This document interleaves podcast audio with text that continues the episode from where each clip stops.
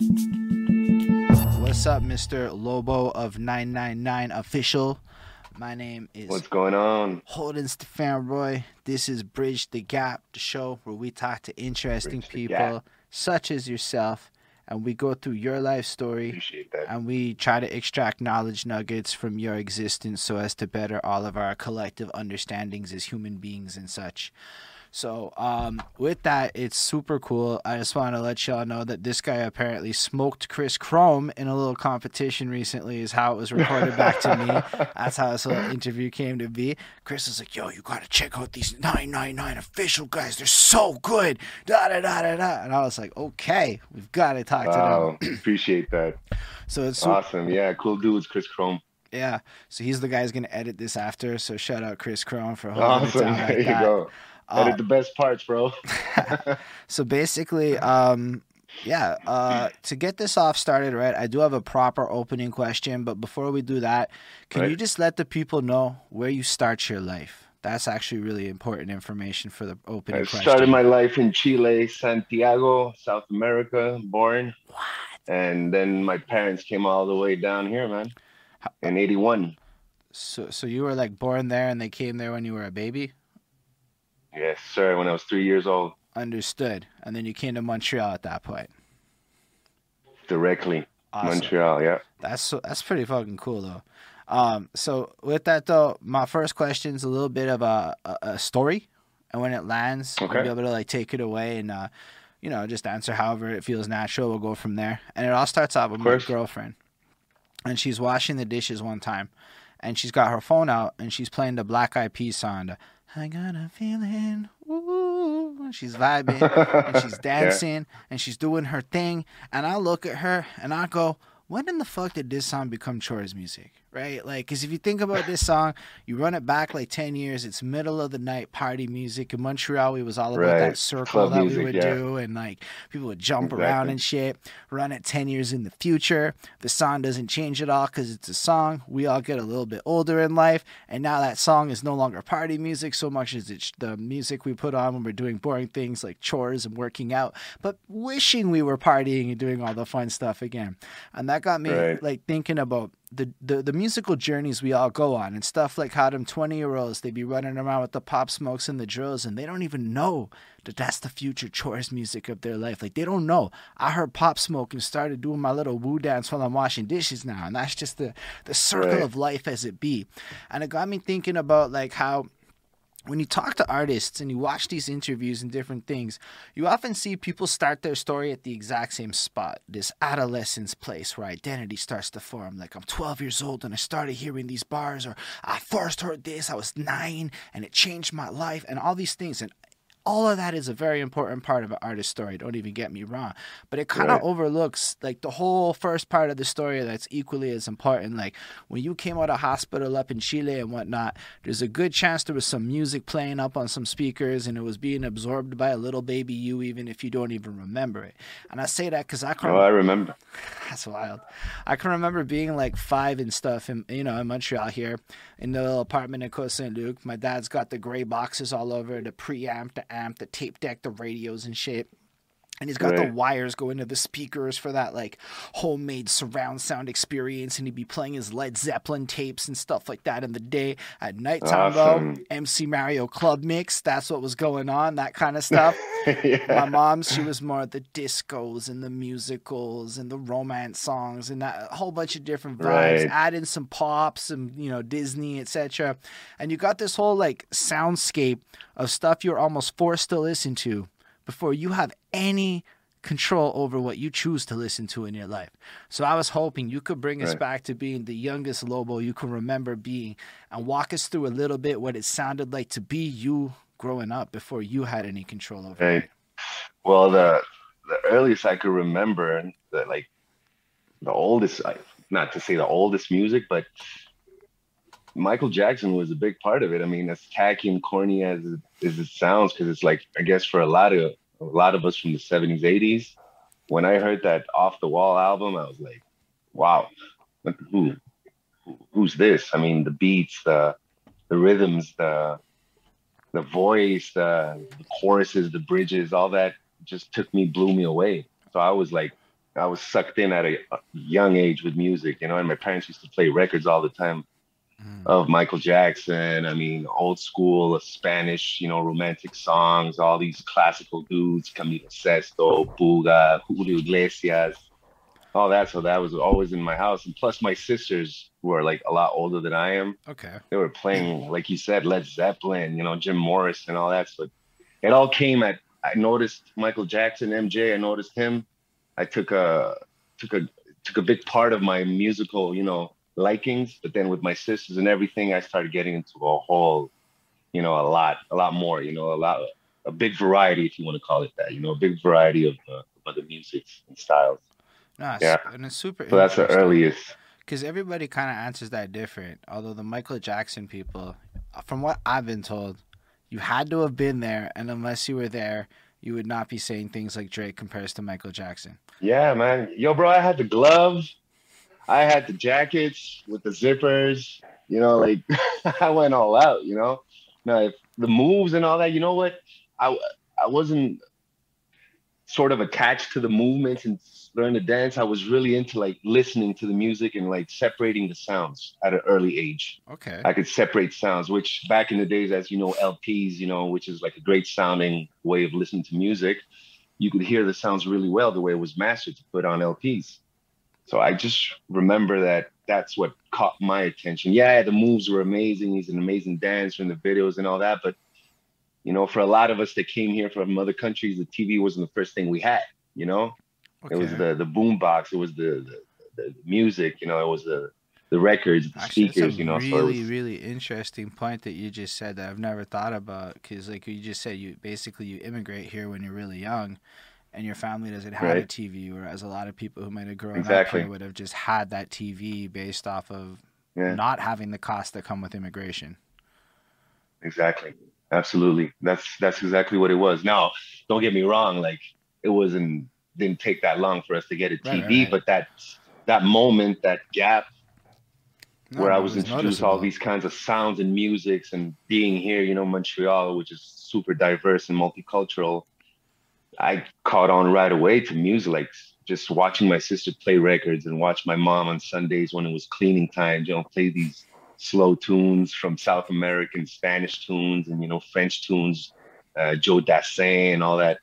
So it was a uh, big variety. So I was already like separating and dissecting music at an early age. You know, listening to the bass line and knowing that that was the groove and the rhythm. You know, that's what got you moving. And and once again, like I said, I didn't jump into the the the, the aspect of, of of the dancing in the videos because like I said, there was a gap there. But as soon as the videos came and you could mm-hmm. actually see the artists, still I was trying to, you know, like wonder how how they do all that, you know, how they make music. Because now you just see the guy dancing and you just see the guy singing, but there's nobody playing the, mu- the music, you know, for the for the for the music that had no bands, you know, like Michael Jackson right. stuff like that, you know. But Yo, for everything else, yeah, of course. Okay, so that's a super interesting point too. It might not be that like I've never thought about that before because since I'm like growing up, I'm born in '87, so for me, by the time I'm cognizant of right. stuff, like you know, it's kind of you, you get it, right? Everyone gets how it all works. Right. But to go from the period right. of like everything's bands to all of a sudden you're seeing people without bands, that must have been like that's supposed to be crazy big for a kid to like yeah, exactly process.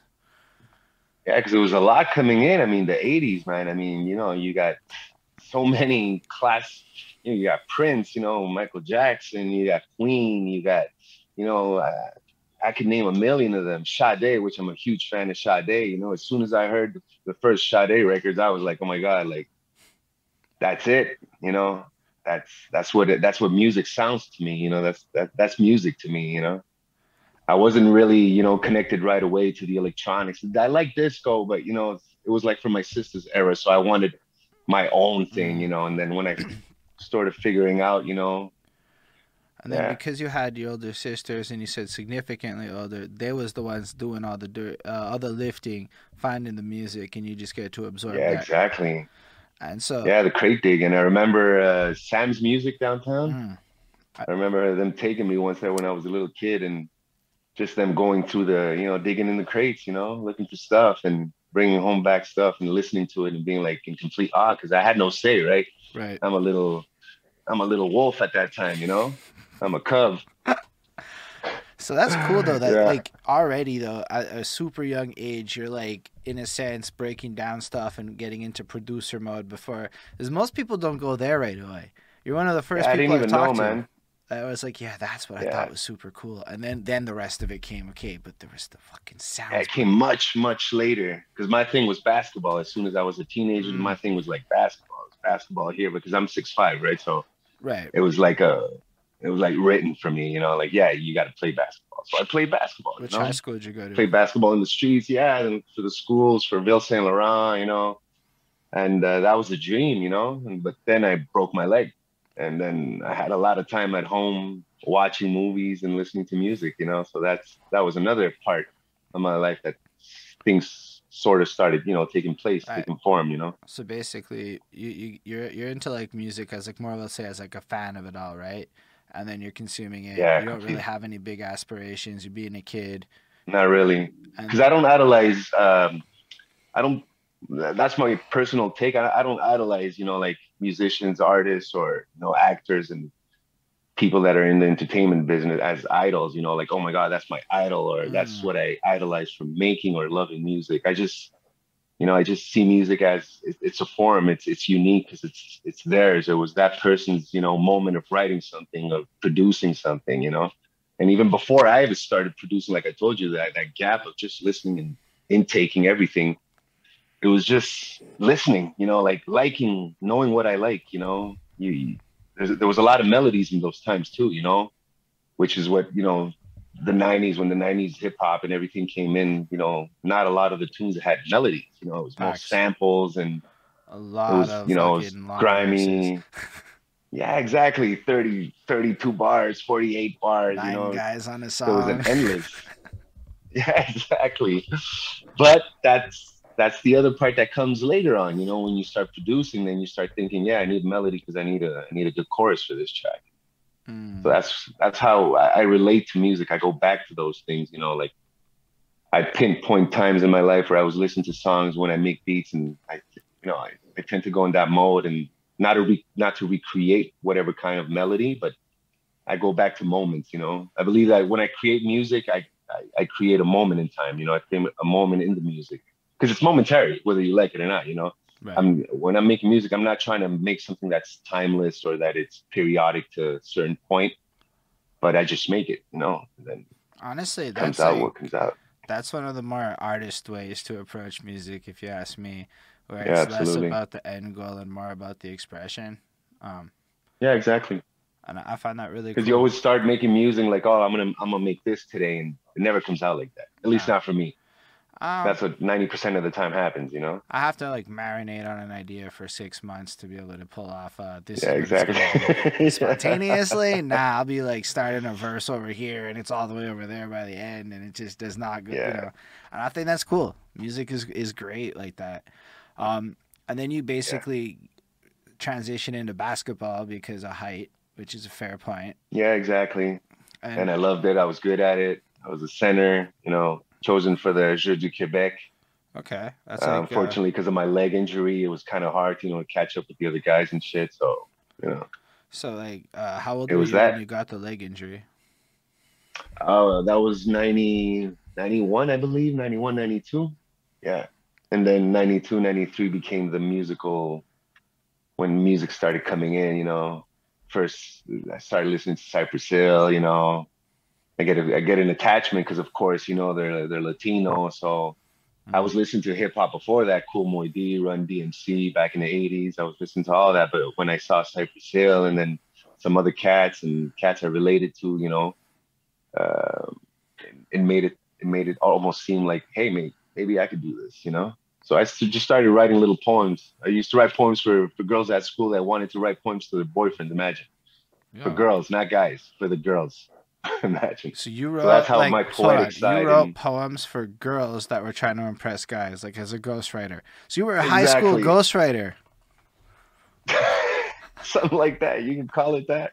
You could call it that, man. Seriously, I never thought about it like that, but that's what it was, man. I mean, you dropping Yeah. bars to help girls get a little action. I'm in dropping life. bars. Bro, I Yeah, bet that's a whole business model waiting to be had today. Yeah. Imagine that, eh? Imagine Right, that. you shit for your Well, I mean, now you go on Google and Yeah, exactly.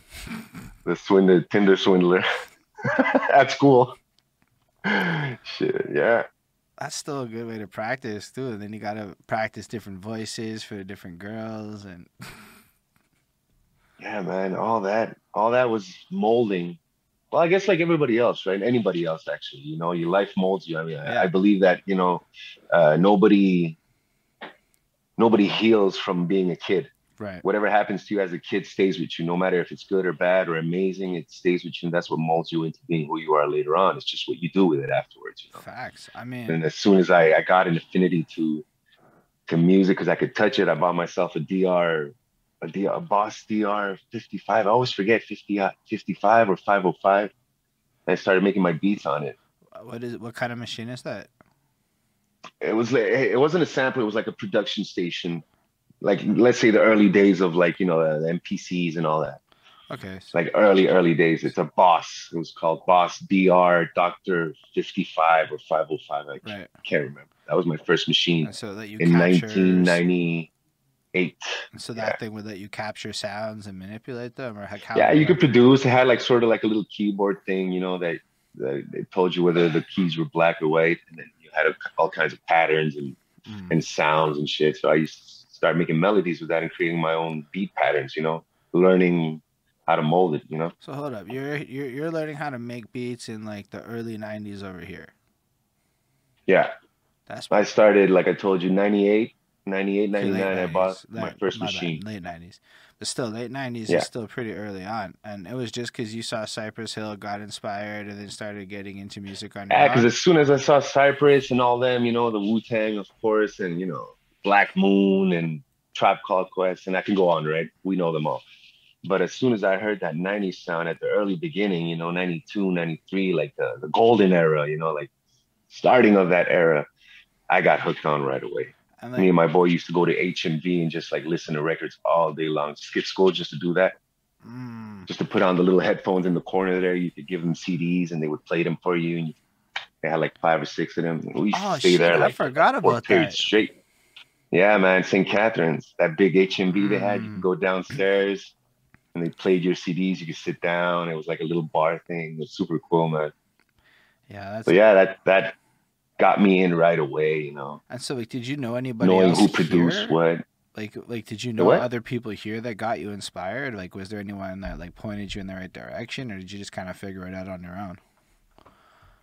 No, I think uh, I, afterwards I had some problems in uh, Sec Five last year of uh, high school, and uh, I went to live with my sister in Quebec City, and I met some uh, French dudes that were doing French rap over there. They had Mm. a DJ. They were all really organized. They were beat making. You know, they were they they had shows and stuff like that, and I was friends with the the DJ, so right away I.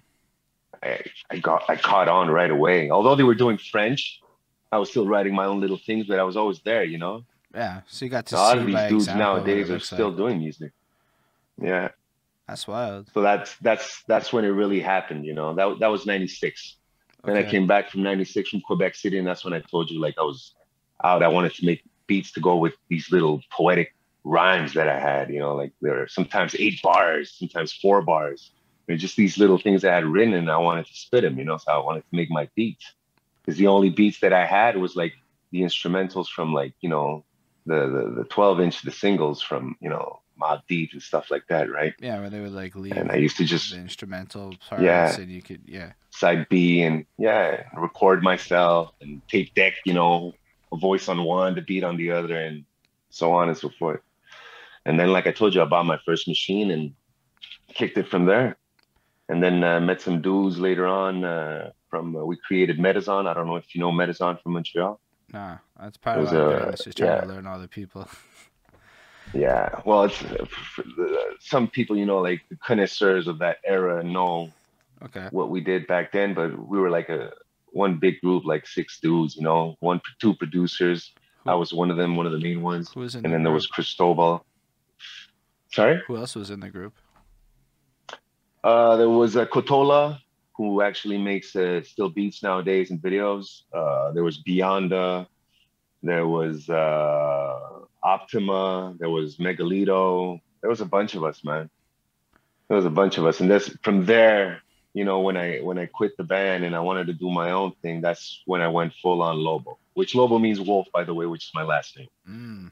Lobo means a wolf. Yeah. So how long were you? So in and then this- I uh, How long were you in the group for? I was in we were in the band for I would say like two years. I I lasted with him. We did a, a bunch of shows. We went all the way to the CMW at, in Toronto. Okay. Met Chaos and all them dudes back in the days of the Rascalz and all that. Was it like meeting those guys? It was cool, man. But it was like a, you know, they're there because of the show, right? CMW was like, you know, the conference. So they would invite, you know, like unknown bands to do their thing and get a, a chance to promote and, you know, market their CDs and, you know, what they were doing. So that's what we did. Those guys were in the crowd, man. It was super cool. We actually talked to Chaos, who was actually dopest, dopest dude ever, man. So that's was a, totally- So that's a conference. Yeah, the CMW was the music uh, Canadian Music Week. That was back in 2001 or two, if I'm not mistaken, from my, memory lacks sometimes. That's super nifty. Yeah, we did that. I've heard a lot Yeah, about these invited. conference things, and I don't know if they still happen. But since I've been around, I haven't heard of any. They of them. probably don't like they used to, because back in the days, the, the internet, you know, we, we didn't have no social media. You know, you didn't have no platform where you could Mm. actually promote yourself. So everybody was at those places, you know, like bands and groups and rappers and rockers and you know singers and all writers. They're all there. It's got to be met a, a whole bunch of people from like, all walks like. Scribble Jam and shit like that effectively was Yeah. working out into being these kind of conference type events, even if they were still shows. And like, I've, as I've talked to different people from different areas, the people who went to these conference things all across the board, are like, bro, that shit was real networking. You don't even know we were gonna Yeah, end that's up what it the was. cipher was. You don't even know. And that's where all the great even know. moments were there. And now it's like all online, and you're lucky to like talk to anybody in real life anymore. Yeah, well, that's the thing, eh? You know that contact, that face-to-face, you know, era. It's it's gone. That's why. That's the reason why maybe we have more bands and more groups and more artists than than what we think we have. You know, because we're always looking at the same dudes, right? And then you find out there's uh, like 50 cats in your neighborhood that do rap and make beats, I know there you know, are now. nowadays. I have 403 English Montreal rappers on a list so far. Been like actively because of that conversation. I was like, how many? And none of us can put a number on that.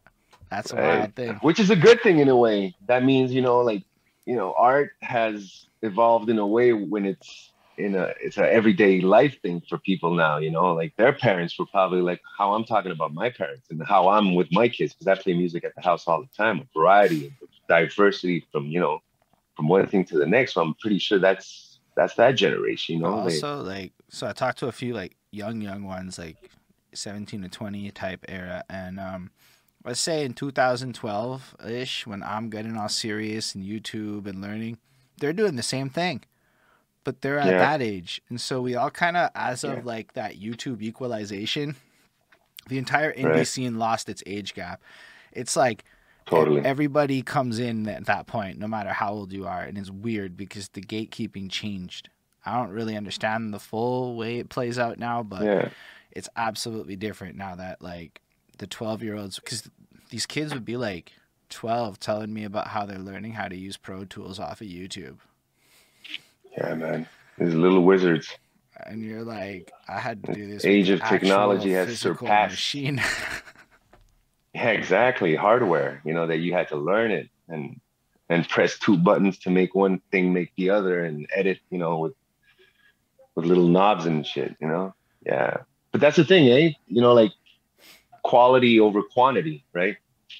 Simple as that's how I see it. You know, yeah, we got a whole bunch of uh, kids that are into rapping now and a whole bunch of groups that are into being, you know, that they're out there, you know, there's a whole bunch, but what's the quality and all that? Uh, not a lot of them really want to do music. It's just because it's popular now. It's cool to, you know. Back in the days, it was like because you you were good at it. It was something unique. You know, you you something inspired you. Nowadays, like you know, my daughter might be rapping next week. You know, yeah. she thinks it's cool. Yeah, exactly. Uh, I will say, Cool, and her friends say it's cool. thankfully there are a lot of people in this city that really are doing it for the passion of it and really care they might not all Absolutely. be they might not be everybody's favorite sound and not everybody might agree on the quality level of everybody i'm No, gonna throw that absolutely. out there but i've a lot of people care a lot of people I think Montreal's a hornier city than anybody want to admit. That's my analysis because I have a playlist now. I hit shuffle sometimes, and Montreal's really horny. That's my synopsis. it is. like that's It's the melting pot. It has so much of everything that But when you you know. listen to the music, man, it's like the dudes be like either smashing, trying to smash, or heartbroken. The girls be all about guys or is, rapping man. about the power of their pussy, right? Like, and then I realized the whole city's obsessed with the P, and then yeah, man. the whole city, and I'm like, Yeah, man. damn, I'm like, wow, like, and I don't think we're aware of it. So nobody's really like playing to it with marketing or anything. We're all just trying to be like Right. and I don't think anyone's aware of that yet. That everybody in this city's low key trying to do love shit. Everybody's trying to fuck each other And then like then there is stuff like and over. like you guys where it feels more like different vibes. Don't get me wrong. There's still a good 15 20% of people that are absolutely stand out doing different shits in different lanes. So like I don't want to diminish everybody or even claim that I know Right. of everybody. F- Fuck me, is everybody horny from what I could tell. Yeah, man. I don't know if that's sex cool, sex sells, man. Sex listen, sex doesn't only sell for the people that are on top, you know, like for known artists, but it it, it sells for Mm. It's it sells individually, like personally, you know, like you know, it's it's easier to talk about, you know, tits ass and sexual, you know, shit that it is to really talk about like real life things because unless you're not living it, then it's much easier to go towards, you know, what everybody could do, you know, which is Say a word. I think you just touched on a really interesting point. Because, like, one of my theories is a lot of people don't live interesting lives.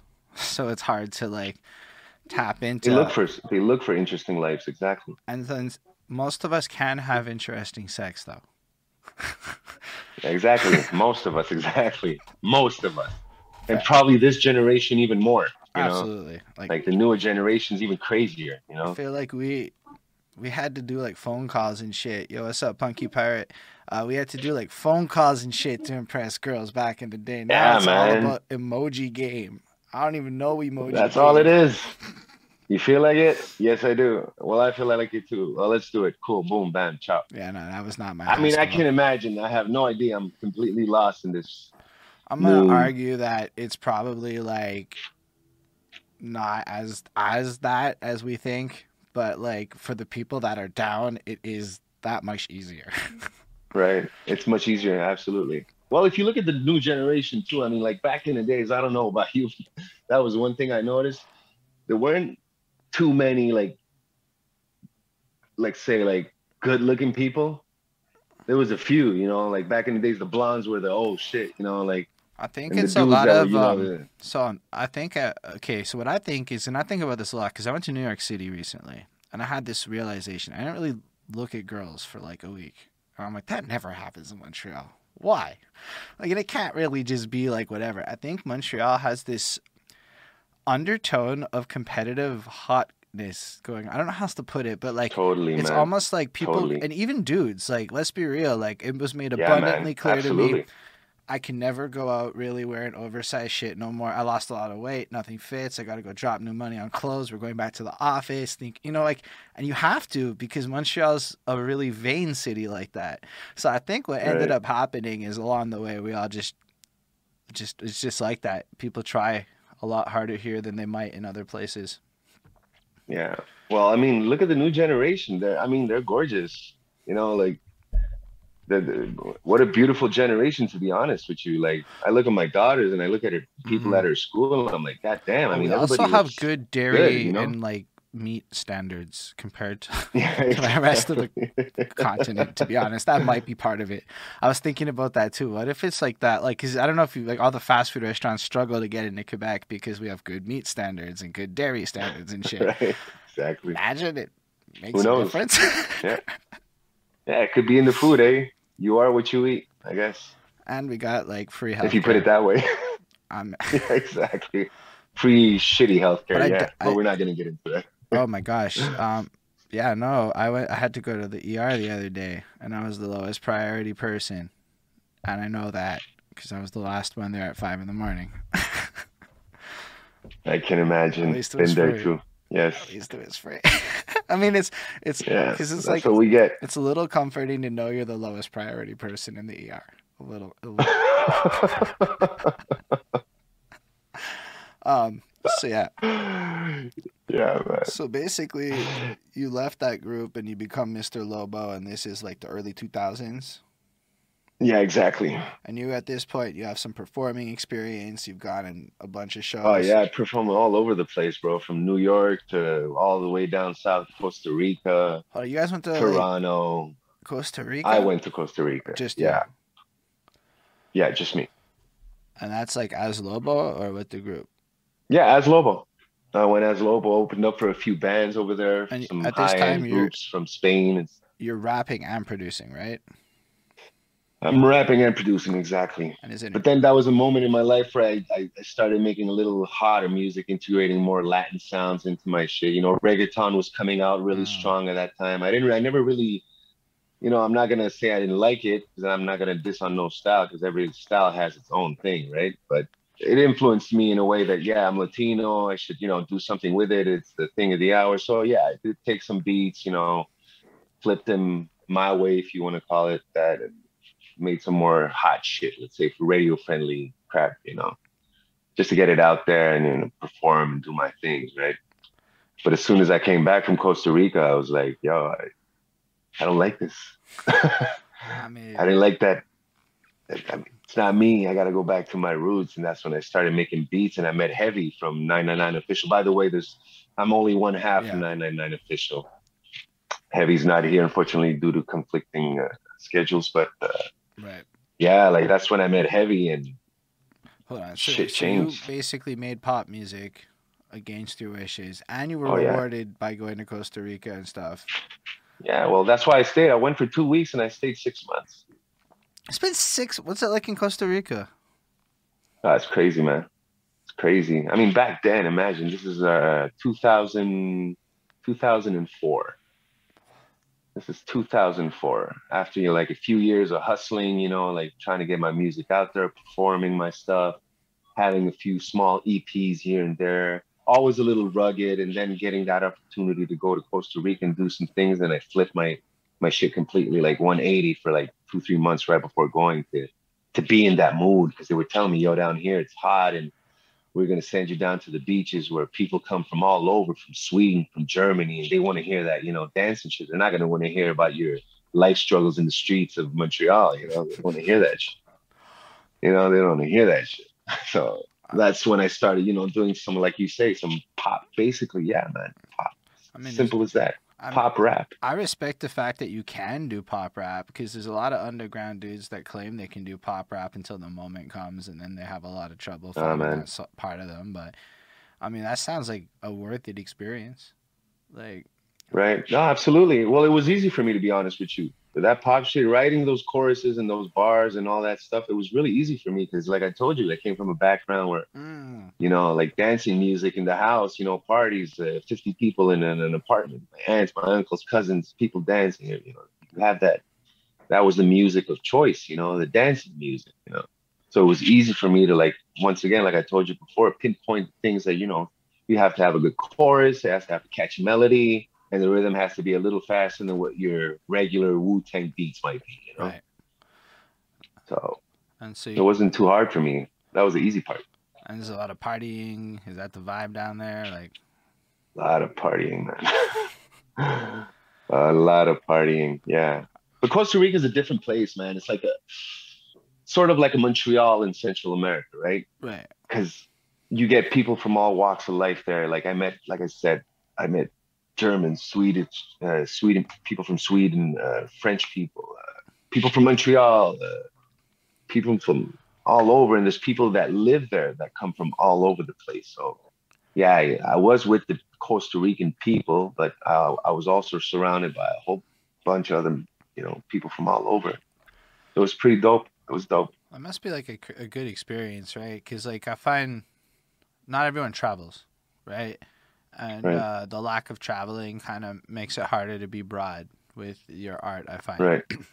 You gotta almost say like you probably want to travel if you want to get out there. Like not, it's not like a requirement, but like at a certain age, you kind of want to travel to just to get the experiences in because it's gonna help you. Yeah, that shit.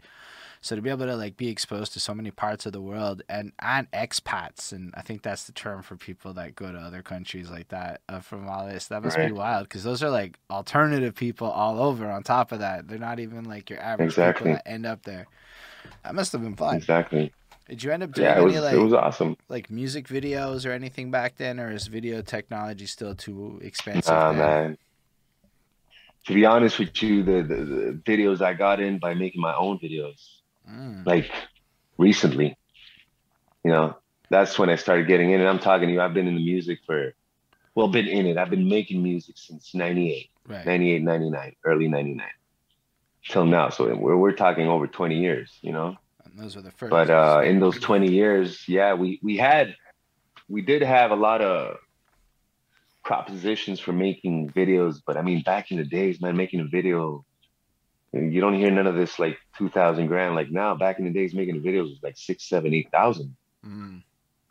You know, the, the real cameras, you know, the lighting guy, the this, the that, the, the girl for the makeup, and all that. It's no joke. So a lot of that, I think, you know, a lot of that side of the of the music industry here in Montreal, a lot of people were like, "Fuck it, we're doing shows. That's how we're, you know."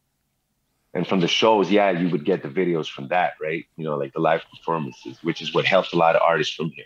But that explains back in the days. actually, because like there, there's not that many videos before like um, you No. know, set, I guess uh, noise somebody noise labs or what what's his name? Uh, Yeah, Lab Noise did our Lab first Noise. video. like when he comes in, it seems to be around uh when the beginning of like videos start to appear when you do your YouTube. Yeah, searching. man, they're dope, man. Lab Noise was dope. Yeah, no, I heard that. I think they're, they're they're working on new stuff. I'm not sure if I heard that, but Lab Noise was like the crew to go to for your video in Montreal. if you check their YouTube channel, there's stuff. Con- like it never stop or like releasing things. Like Yeah. there's still a presence. I don't fully know what they're up to now, but they're a treasure trove of like Montreal history that um, a lot of us should probably spend more time looking into. Absolutely, yeah. There's gems in there, man.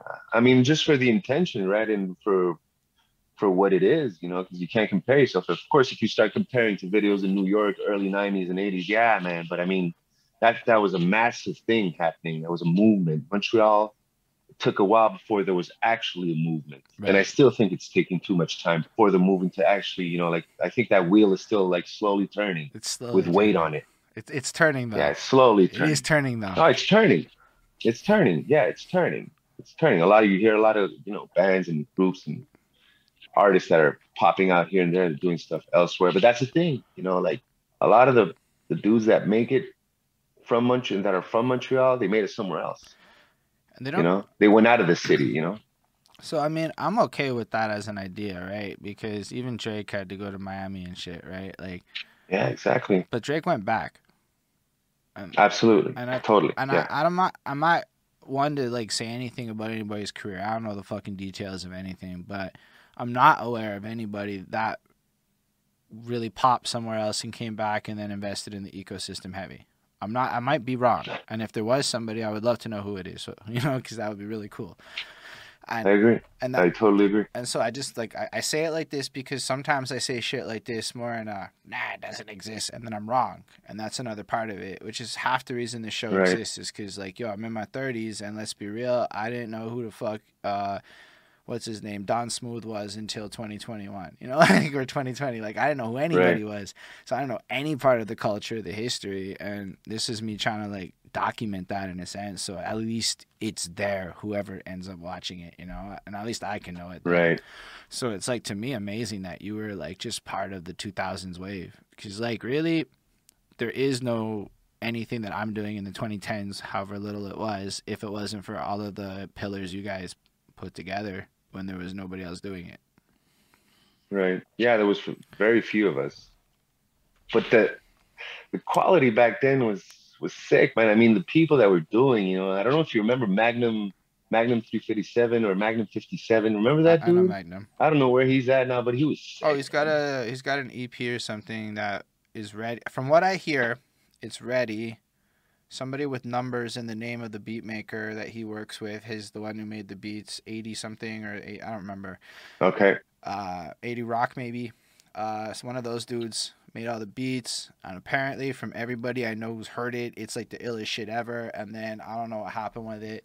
I actually talked to him in an IG chat at one point when he was considering releasing it about a year ago, and then it didn't happen. So I don't know what happened. Right. but yeah, Heavyweights. Facts. I then looked into a lot of his music, and yeah, okay, you'd be like actually having the videos in 2005. Yeah, man. Block Mode. I don't know if you know the dudes from Block So I do know Block Mode. The Fields Brothers. a little bit. Yeah. Um, well, Heavy's from Block Mode. I, I heard the Block Mode all over the project. So for me, I know Yeah, man. this guy Spades, and I was rolling with him for a minute, and then he set up some shows, and Widget was there. So I ended up meeting, Widget. Yeah, Widget's my man. Widget. Widget is Heavy's brother. which is So- uh, fire. So I knew who like Heavy was in virtue of the name, and it clicked when I saw. It. I'm like, oh shit, that dude, because like I know who Widget is, Yeah. and I know how significant Block Mode is. At least I think it's LaSalle where they were at. I might be wrong, and Yeah, exactly. And I know Yeah, a few people have been like, nah, bro, when Block Mode came through and when Widget dropped the first fucking English hip hop I'd ever heard that was local type things were said Oh about man, them. these guys are crazy. And their older brother Jungle. Yo. Mm. I mean Jungle, aka King Jung. He's, Forget he's- about it, I didn't know they were, I did not know he was their brother, but he's pretty fucking great Yeah, too. I've like been He's put on great, him as man. well. You listen to him, you're not thinking Montreal whatsoever. This guy's out of the box completely. This guy's like from anywhere and everywhere. You know, his music plays could play anywhere. While Widget has that, you know, that rugged street, knowledgeful wisdom, Mm. you know, heavy. Well, heavy's heavy, you know, heavy's heavy does anything. That's the thing with heavy. I was really That's what me and Heavy did. That's how we we became brothers in this shit because like I'm so versatile in my likings of music and inspirations that could would have been hard for me to just be with some make some music with somebody that's just like, yo, let's make some killer ghetto street shit, make you want to get out of a car and kill somebody type music. It would have been hard for me because I go through phases, you know, just like music, you know, like music for the moments, you know, music for the mood. I'm, Mhm. I'm I'm all for the mood. So it would have been hard for me to be like with somebody that's just you know like unique in that sense that that's what he does. And Heavy's like Heavy could go from rapping hardcore shit to rapping on on soca on dance hall. We have some dance halls, imagine, but dark dance halls. It's not like that typical you know commercial shit. But I mean, we got all kinds. That's the thing. That's how come me and him we we we we click together like that. We form like you know like like Legos, you know. And you said you guys linked up back when you got back from Costa Rica in Yeah. like 2000. As soon as I got back from Costa Rica, I had to get a job, start working, and I met him at a place where we were working at, and we kicked it off from there, man, nonstop till today.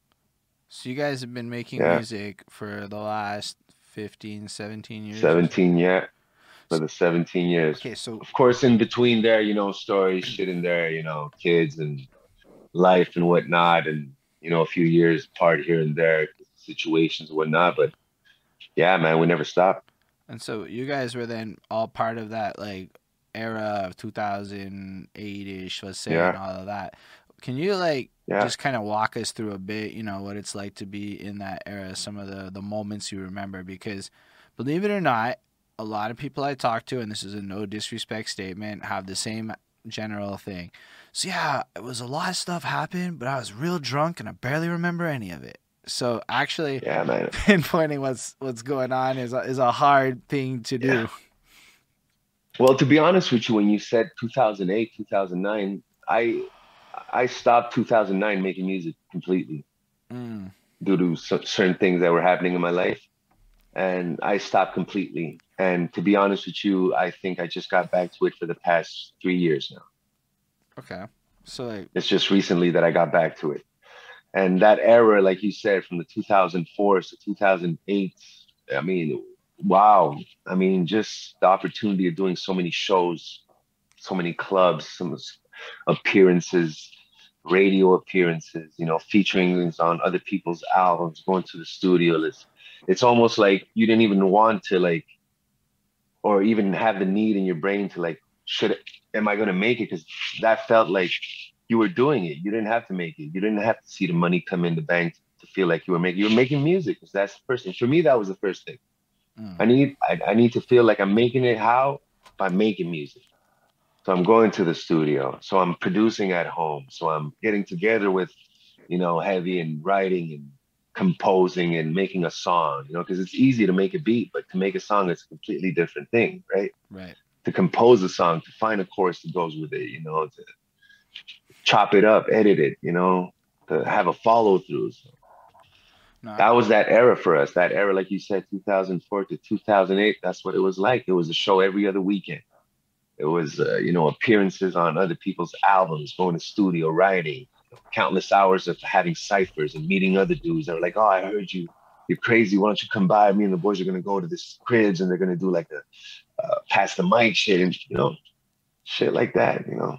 Yeah, it was sick. It was actually awesome. That sounds pretty fire. I'm not gonna lie. I I performed a, a, decent amount, but it was never like it was like at least once a month is more like the flex I was on. I could never like it never really picked up to right. like that kind of pace because I'm not gonna say the pay to play was the only reason, but the pay to play seemed to be right. all I could find, and I was like, nah, right. I'm kind of old.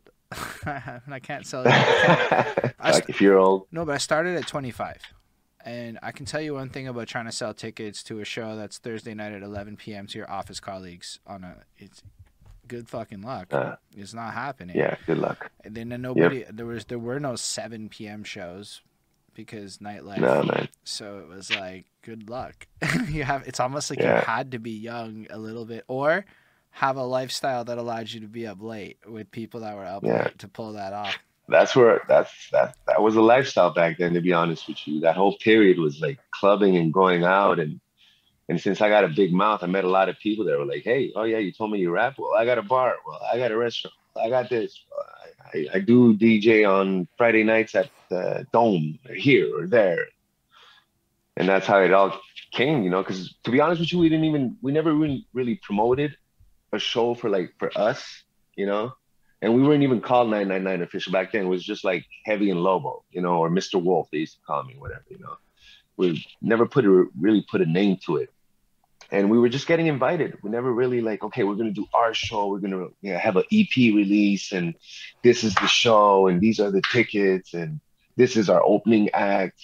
Nah, man, we were like either the opening act or we were like the act at the end that you know, close the show or we were in between or we were just a, we'll give you five minutes to do a track.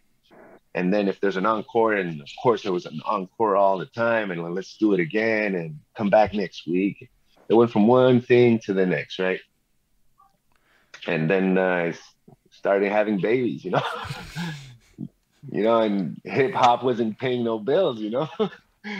hip hop wasn't paying no bills whatsoever back in those days. You know, the most I think we ever got for a show was maybe like three hundred bucks, and that's because we hustled it. You know. Yeah, I that was the most I think. Even in Costa Rica, I never got paid a penny, and I did like uh, full stadiums with like fifteen thousand people.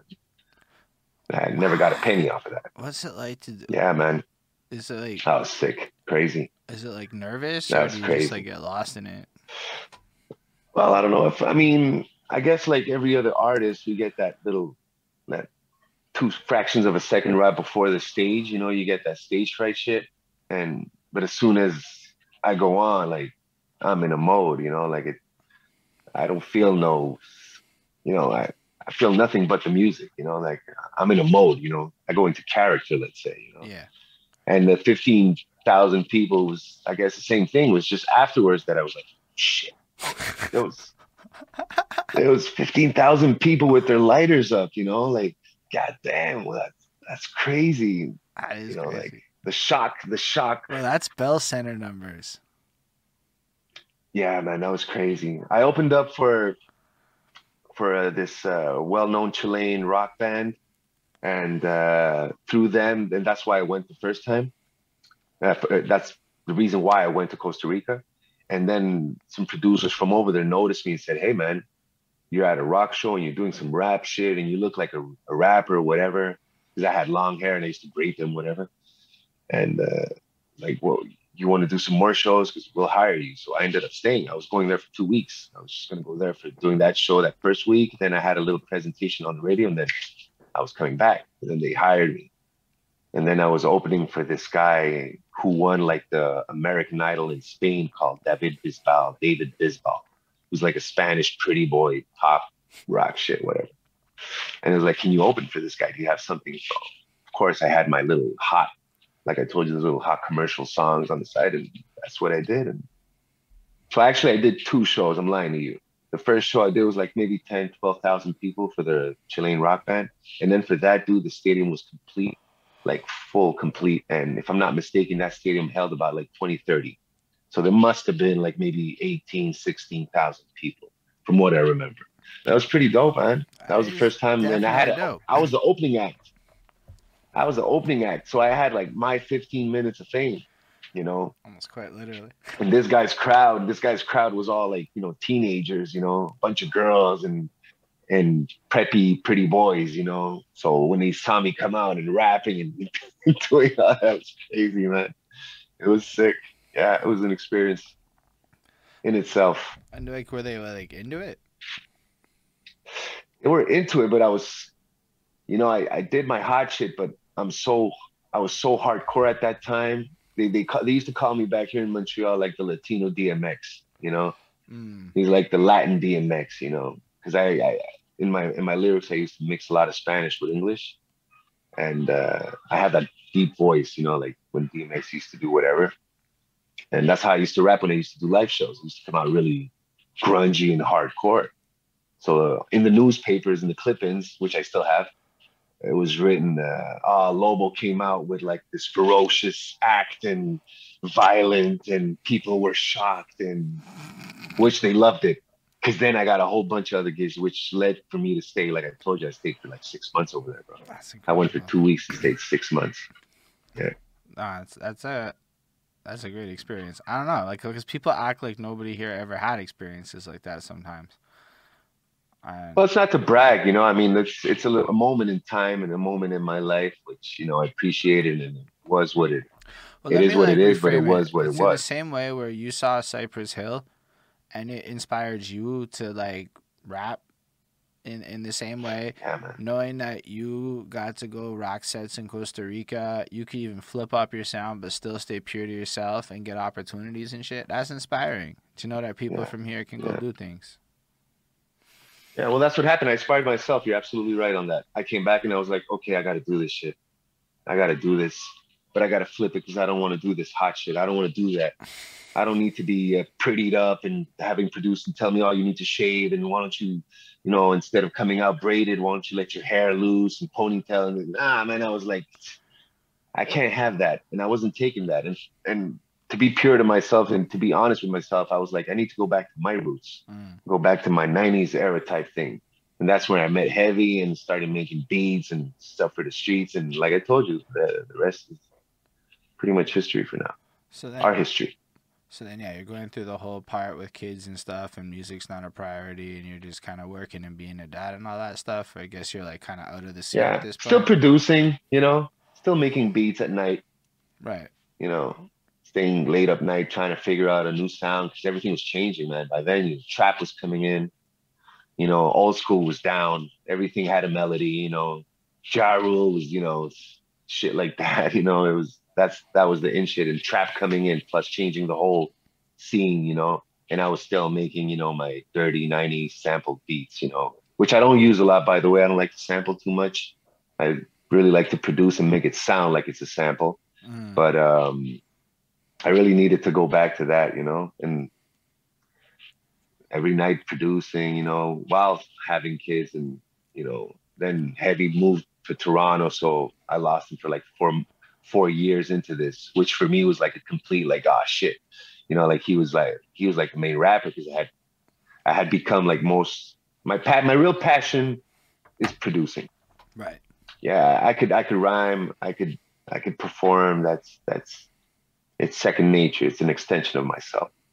But producing is really what, you know, like I, I dream about things like that. You know, like I, I'm driving and I hear sounds and I go back home and I produce them. You know, that's that's how I am. So production, like I told you before, like separating sounds and all that, that's the thing for me, you know. So my real passion, and as soon as the heavy, like early 2010s, he went to Toronto, I was like, oh shit, what the fuck am I gonna do now? Because I don't want to rap anymore. Mm. Like you got all these guys right now with these freestylers and you know, King of the Dot and this and that. Everybody's a crazy lyricist, and they'll kill me in two seconds. But on my beat thing, like that's an interesting much, point that you just said.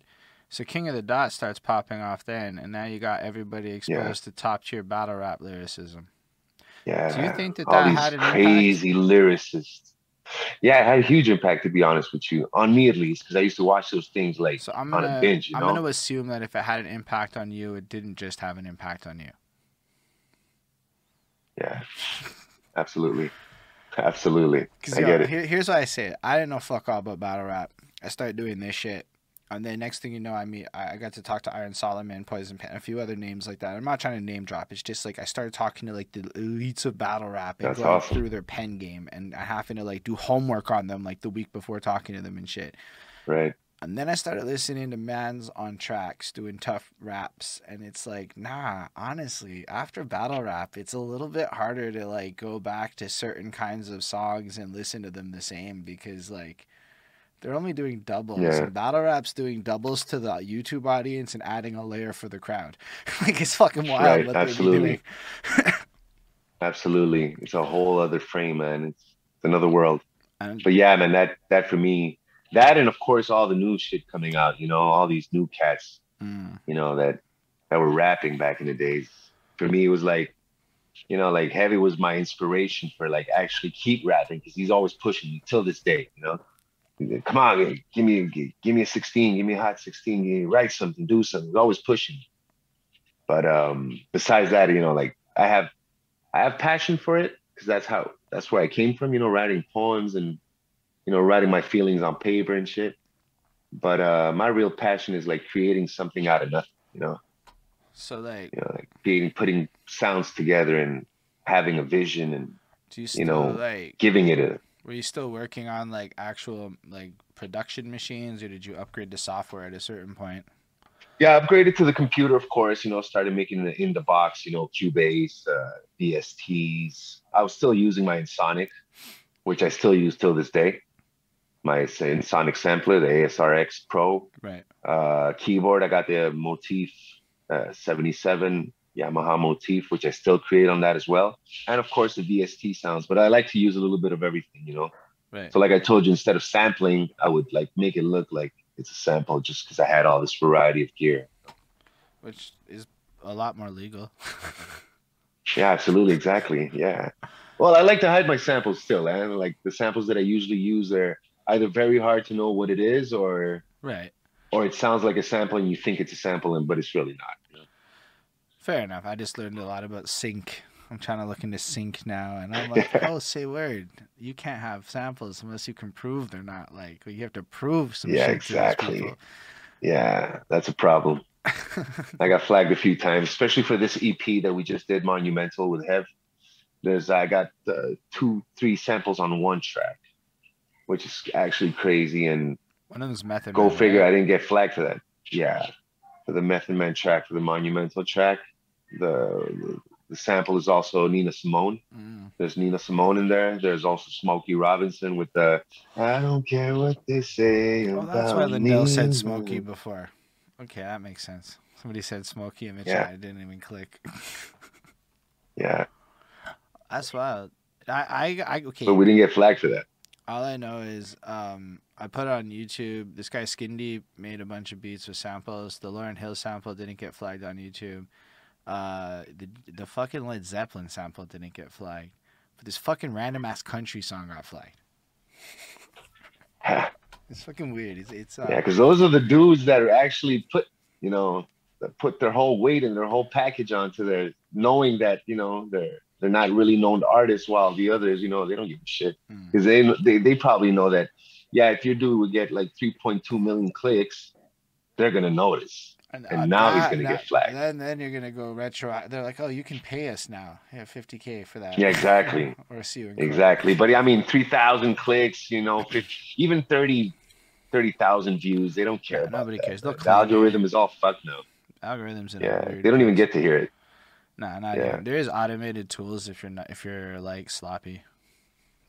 That's Yeah, it. absolutely. Oh yeah. But um, so so how do you guys like end up getting to the point where you reform or, or re meet up again? Well, as soon as he heavy got back from Toronto, I was like, "Yo, we got to do some." And it was like little by little. Of course, like I said, with the fam, he was doing his thing because he's a trainer. He's a personal trainer and a life coach. Mm, So he was getting his business out there, you know, getting his clients and everything. I was starting my company, uh, kids and everything. So it was like, you know, one side of the month we would click, you know, and and come up with something, you know, like I, either it was a beat and I'd give it to him and he would go back home and tell him, you know, write on it or whatnot. And then by the time he came back, I'm up to like 20 beats. So it was like picking which one you want to take home and what do you think we should work on and it was it was I would say a good two two three years into it like that, up until like pre-pandemic, like maybe a few months before pandemic, that we were like, okay, wait a minute, this new track, wait, which is called PYP. We had recorded that. We recorded that two years ago. mm, The PYP track, Play Your Position with Paranoise, which is an awesome, awesome artist. He's Yeah. actually living in Mexico right now. Oh, that's wild. Um, Ricky Ricardo, yeah. Um, and we recorded that pre-pandemic, like maybe two, three months before pandemic hit. And we were like, yo, we got something. And then pandemic hit. And right around that time where they said that nobody could see each other and you can't leave your home and this and that shit. Well, I was going to Heavy's and we were producing that all night, all night till like two, three o'clock in the morning. Every weekend we would bust out a track completely full done, not chopped, not edited, but just right, fully recorded. The beat is all in there. Now it's just, you know, to do the magic, you know, right. chop it up, edit it and everything. So for like, I would say a good, good four or five months, we were into it like that, like crazy. And then editing it, mastering it, you know, finding the vision, started doing small little videos. Like on our channel, you could see like two, three of our videos that we actually do our own videos, by the way. So Right. we film it and we edit it. And uh, we did uh, Let It Out. I don't know if you saw on our track list that there's one that's called Let It Out. With there's a video for it where I actually rap on that one. But that track, did. that song is from that one. 2007. That's when you're wearing the masks, right? Yes. Okay, that track is from 2007. And we were like, yo, man, that track is, we never did anything with it. And that was the only track out of that time that still sounds like it's relevant today because of the pandemic right now, you know, like let it out, like, like, let your shit out, you know, like whatever you got inside, don't holding it in like they're telling us to, you know, like let it out. So it was like a wink for that, you know, like we, we did it off the bat like that. We did a small video and that was the start. And it's not even on the album. It's just an old track that we decided, oh, we got to bring this one back. You know, it's kind of catchy, has something to it.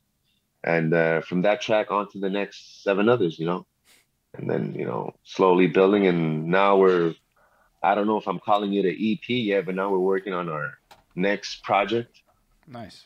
and uh, which is totally different from Monumental. Monumental was like the grimy side of us, the street, let's say, you know, like more like sample beats, like you heard, more of heavy, more hardcore, you know.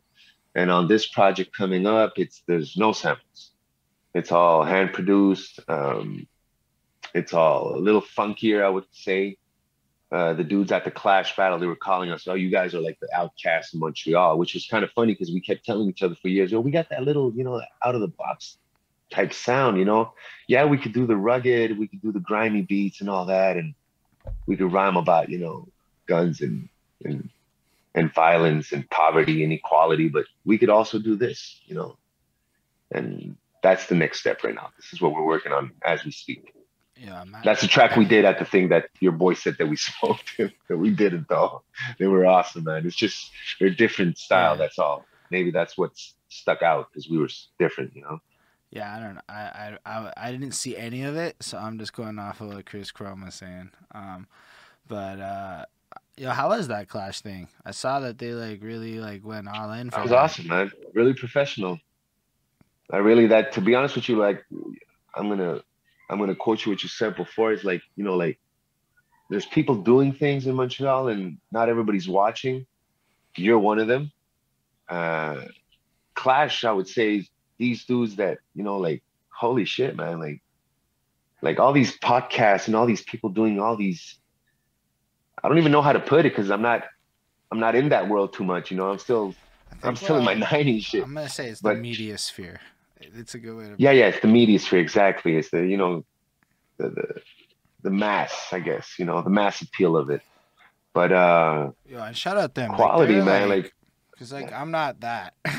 I'm, I'm like I've never tried to be that fancy with my shit, and I like saw what they've been doing to try to elevate things, and like they've done contests, like they have put up money, they have done a whole, and you know what? Just to give them even bigger props, cause there are certain things that really impress me. The homeboy Willie Scandals did his music video shoot. Said, "Come on through," and he's in the media sphere, right? He's kind of does his Friday night Right. Twitch thing, so you can send your music to him and Right. shit. And so I went with the girlfriend, and the, they went. Jesse and uh, Sean was there, and I had to say, you know what? I respect the fact that on top of all that they're doing, they showed up. They show up to things, and that's fire. right, exactly. Because that's something I know. They're fire. Shout out to them, man. Yeah, and their music's good. I really enjoy Smoking Ink. I, I find that their sound is really good. Yeah, It doesn't sound like it's Montreal. That's the thing. It doesn't look like it's Montreal. It doesn't sound like. I, I don't say that in though? like dissing Montreal. I just But like, what does that mean to you? And I'm saying this as a curiosity thing, right? Because I'm trying to figure out what does Montreal sound like as a on like a whole other tip, like from a marketing perspective. And, and- Well, I just see Montreal from being from back in the days. I just see everybody trying to copy what's what's out there. You know, that's that's why I call it Montreal. And then you Mm. have, you know, because right now, you know, of course, trap is like huge, right? I would say and it's been for a it's while. Kind of is taking over. Yeah, drill exactly. Which I don't know nothing about, to be honest with you. it. I barely listen to all the new I, music I at all. really kind of fucks sorry. with the like, you know, I like how. So when trap hit, it didn't hit with me nice, and it took me almost like eight years to get into melodic trap, and now I do like melodic trap. It really is enjoyable. Yes, exactly. When drill hit, it reminded me of punk music, and I was in from like day one. And then I realized that there's a lot of lore that is real in drill music because drill is like the gun sound shit. And it's like, yeah, man, sometimes it'd be feeling weird to listen to it, realizing that they Yeah. really sometimes be about it. And like, I'm the whitest corpo type guy. I'm like, that's like fucking. all. but holy shit, are the flows fire? They're really into early flows. Like you know how like it's not offbeat so much as it's like this rush. Like they're coming in before the beat, and it just is this aesthetic I fucking love a lot. And it's even adopted. Like I feel like I'm coming in earlier on my flow than I ever was before. Like it's less New York, and that's just drill. Like New York's in the pocket in like a way, and that shit is just like Yeah. what it is. I almost hear it in New York, and then other people are like not in the pocket like New York, but wanna be, and it's like wild to like exactly. like see all that like. So to me, I just like where drill goes with it as a sound, and then every city has their own sort of twist on drill Yeah, exactly. in the way that I guess other places did. But yeah, most of us shouldn't make drill, is my understanding. yeah, exactly. like I just I should not make drill music. Nah, you should come out with your your I, Your I do my shit, you best know? too. My big thing is work with Montreal. That's my big thing right now. It's like, yo, I don't understand the need for an Anno Domini if you live in this city. In this city. In the city of thirsty Absolutely. producers. Like so true. I, I There's managed too many. not only You don't there, need you don't need outside. not only are there too many, but there are too many that are just as thirsty as the rappers. Yeah, and they're really good too. Really good. Probably better than the rappers. And Yes, absolutely. I agree. I, I agree. like our Totally agree. Plus, producers can cross language gaps in ways that rappers struggle to. Do you fuck with the French scene? I I'm completely lost to be with you. To be honest with you, I have no idea who's doing what. I'm still on Mm. IAM and stuff Shurik'n from back in the days from these guys. You know, that's that's my French connection to to hip hop and French. Whatever they're doing here, yes, I know Koriass and a bunch of these cats from here. Uh, what's this other guy called Loud from Loud Lary, I think. Loud is pretty big here, like he's huge. Manu Militari. I know of I can't say anything about them, whether they're good or not. The production, I can't really because I've never really top tier. I'm not even gonna lie. Like right. I bumped it. I don't even like understand the bars. And I'm feeling it. Like I mean, I I, right. I I can listen to French rap. I don't get the bars. Like I don't get the the doubles and shit. Like they don't they don't connect. So Right. like, but listening they to the, the sound quality, like. Nah, Montreal's sound quality is as crisp as you can fucking get. like you're not. Yeah, like, it's, it's crisp. That's true. it's as professional as you want it to be. You want a top tier Absolutely. sound, it's here. You want a ghetto sound, it's here. You can have all this. Yeah, absolutely. In a way where Totally agree. smaller cities actually can't, and Montreal people be kind of whiny in a way that maybe they shouldn't be.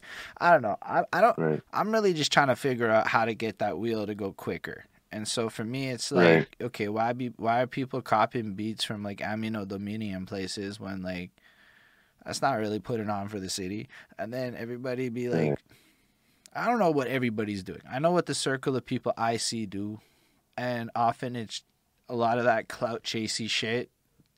But like Right. the indie rapper version, because I don't think the indie rappers are aware there's just like a indie lyrical miracle rapper version of this shit that is the same as all the other ones, and so I kind of see that playing out where I think people get really caught up by numbers and are distracted by it. Like I don't get numbers. I'm not like deterred. Like this conversation could like solidify a relationship that could go to the next. You know, like that's how I pursue the world right now. Yeah, So numbers, man. When Montreal cares, I got the catalog.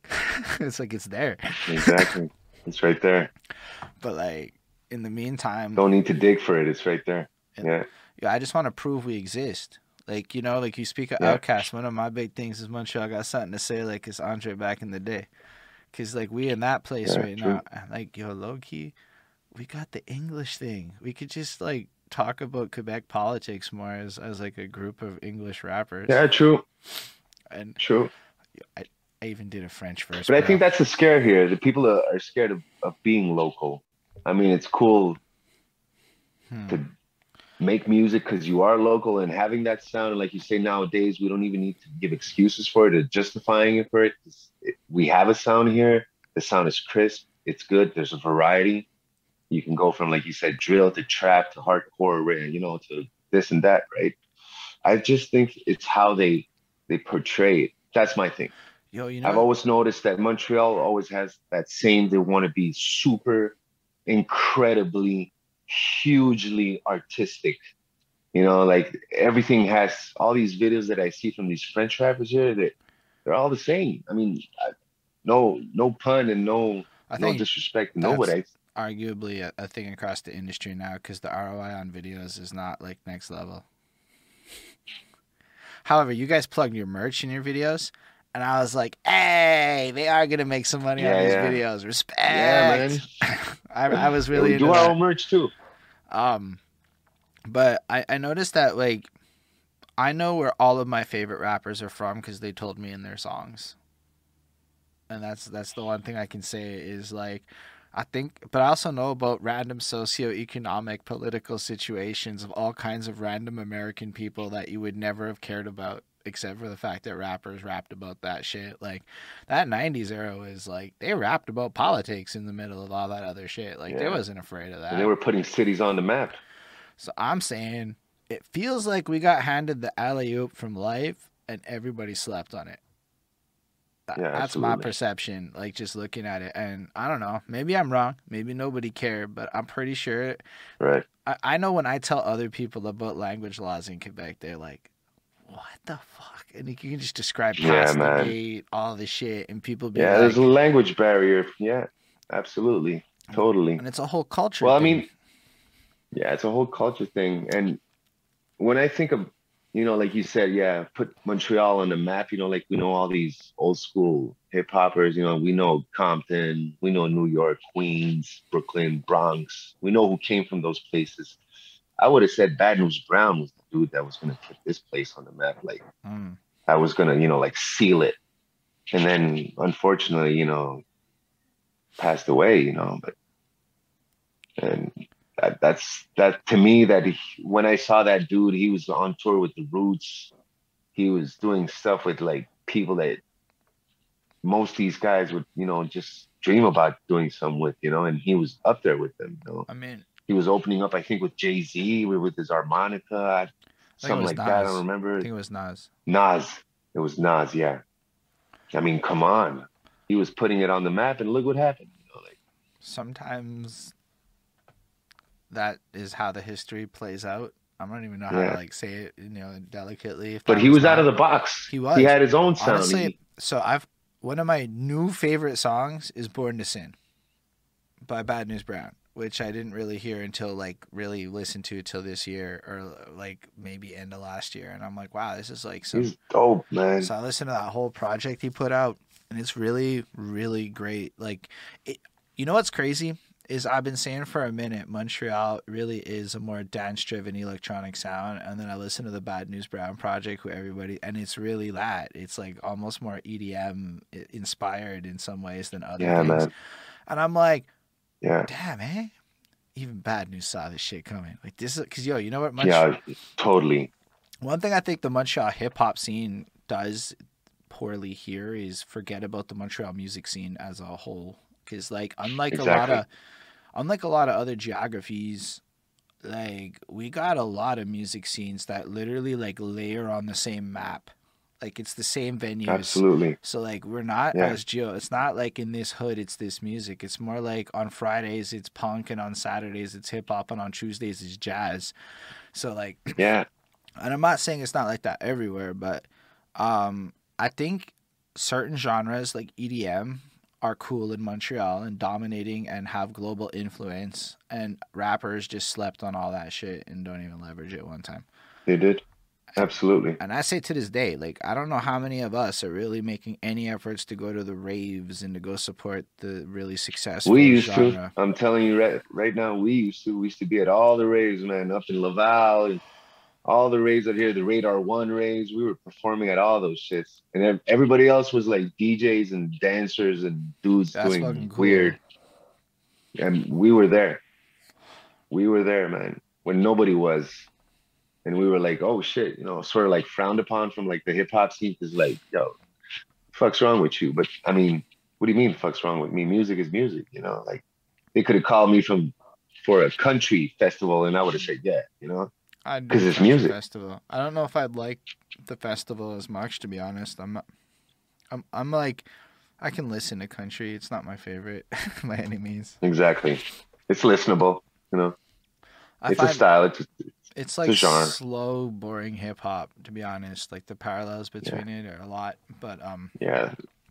There's big parallels. Yeah, exactly. but like, yeah, no, I think EDM is dominating our city. And when we go to like talk about the regular people, and I, I don't know how else to put it, like the people outside the scene. So like, everybody in the scene talks to everybody in the scene. And I think what happens is what I call the stand up comic problem. Stand up comics perform to roomfuls of stand up comics and sharpen their swords with stand up comics. And then their jokes are so good that nobody else gets them but stand up comics. So they don't really translate well when I hear the joke. I don't know that it's a good joke. And then I feel stupid. And so I don't find it funny at all usually. I just listen to their words and go, I don't understand how Yeah. that's funny. And so I And it dies there. Yeah. and I realized that has a lot to do with the room because comics will be like ROTFLing on that moment. And I realized that there's a level of wit and finesse that comes with technique that only people who even understand the technique can appreciate. So when you get to hip hop land, when the only people you ever rap to are rappers and ciphers and this is and that's, and you don't even realize that your city's at a rave. so you throw your hip hop show, but you don't even know that there's a rave that night because you're not even watching that scene. And so like Exactly. this is where I'm like, yo, there's a big data issue in Montreal in a sense where I think we are all lacking perspective on what's hip. And also the little ones, the little ones be like wildly into Airbnb parties and shit and not bars.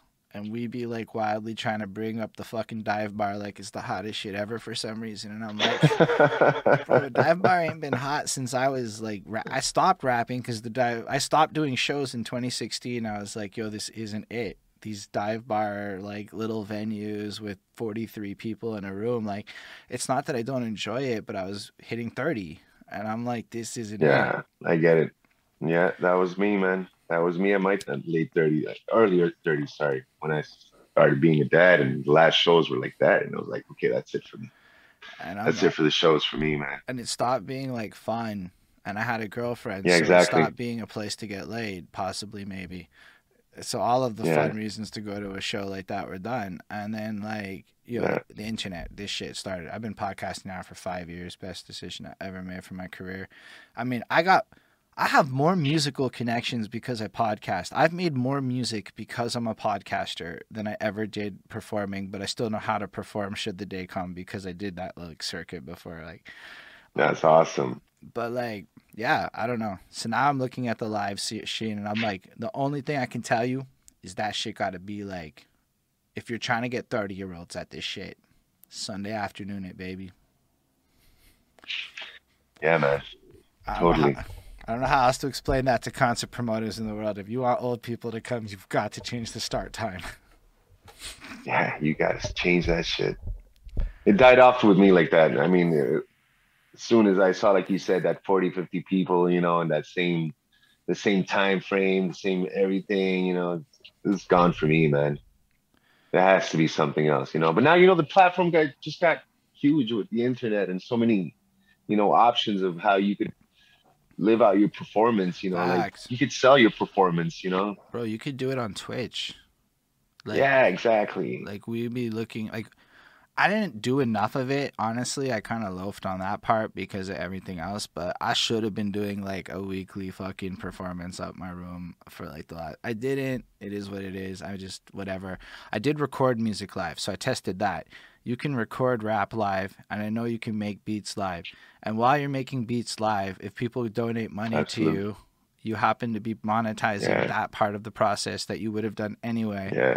only now you're building fans off of it. So like there's ways like that where I really think it's an influencer market. However you manifest that. There's multiple ways to be Absolutely. an influencer, but Yeah, there's a bunch of dudes that do that, you know.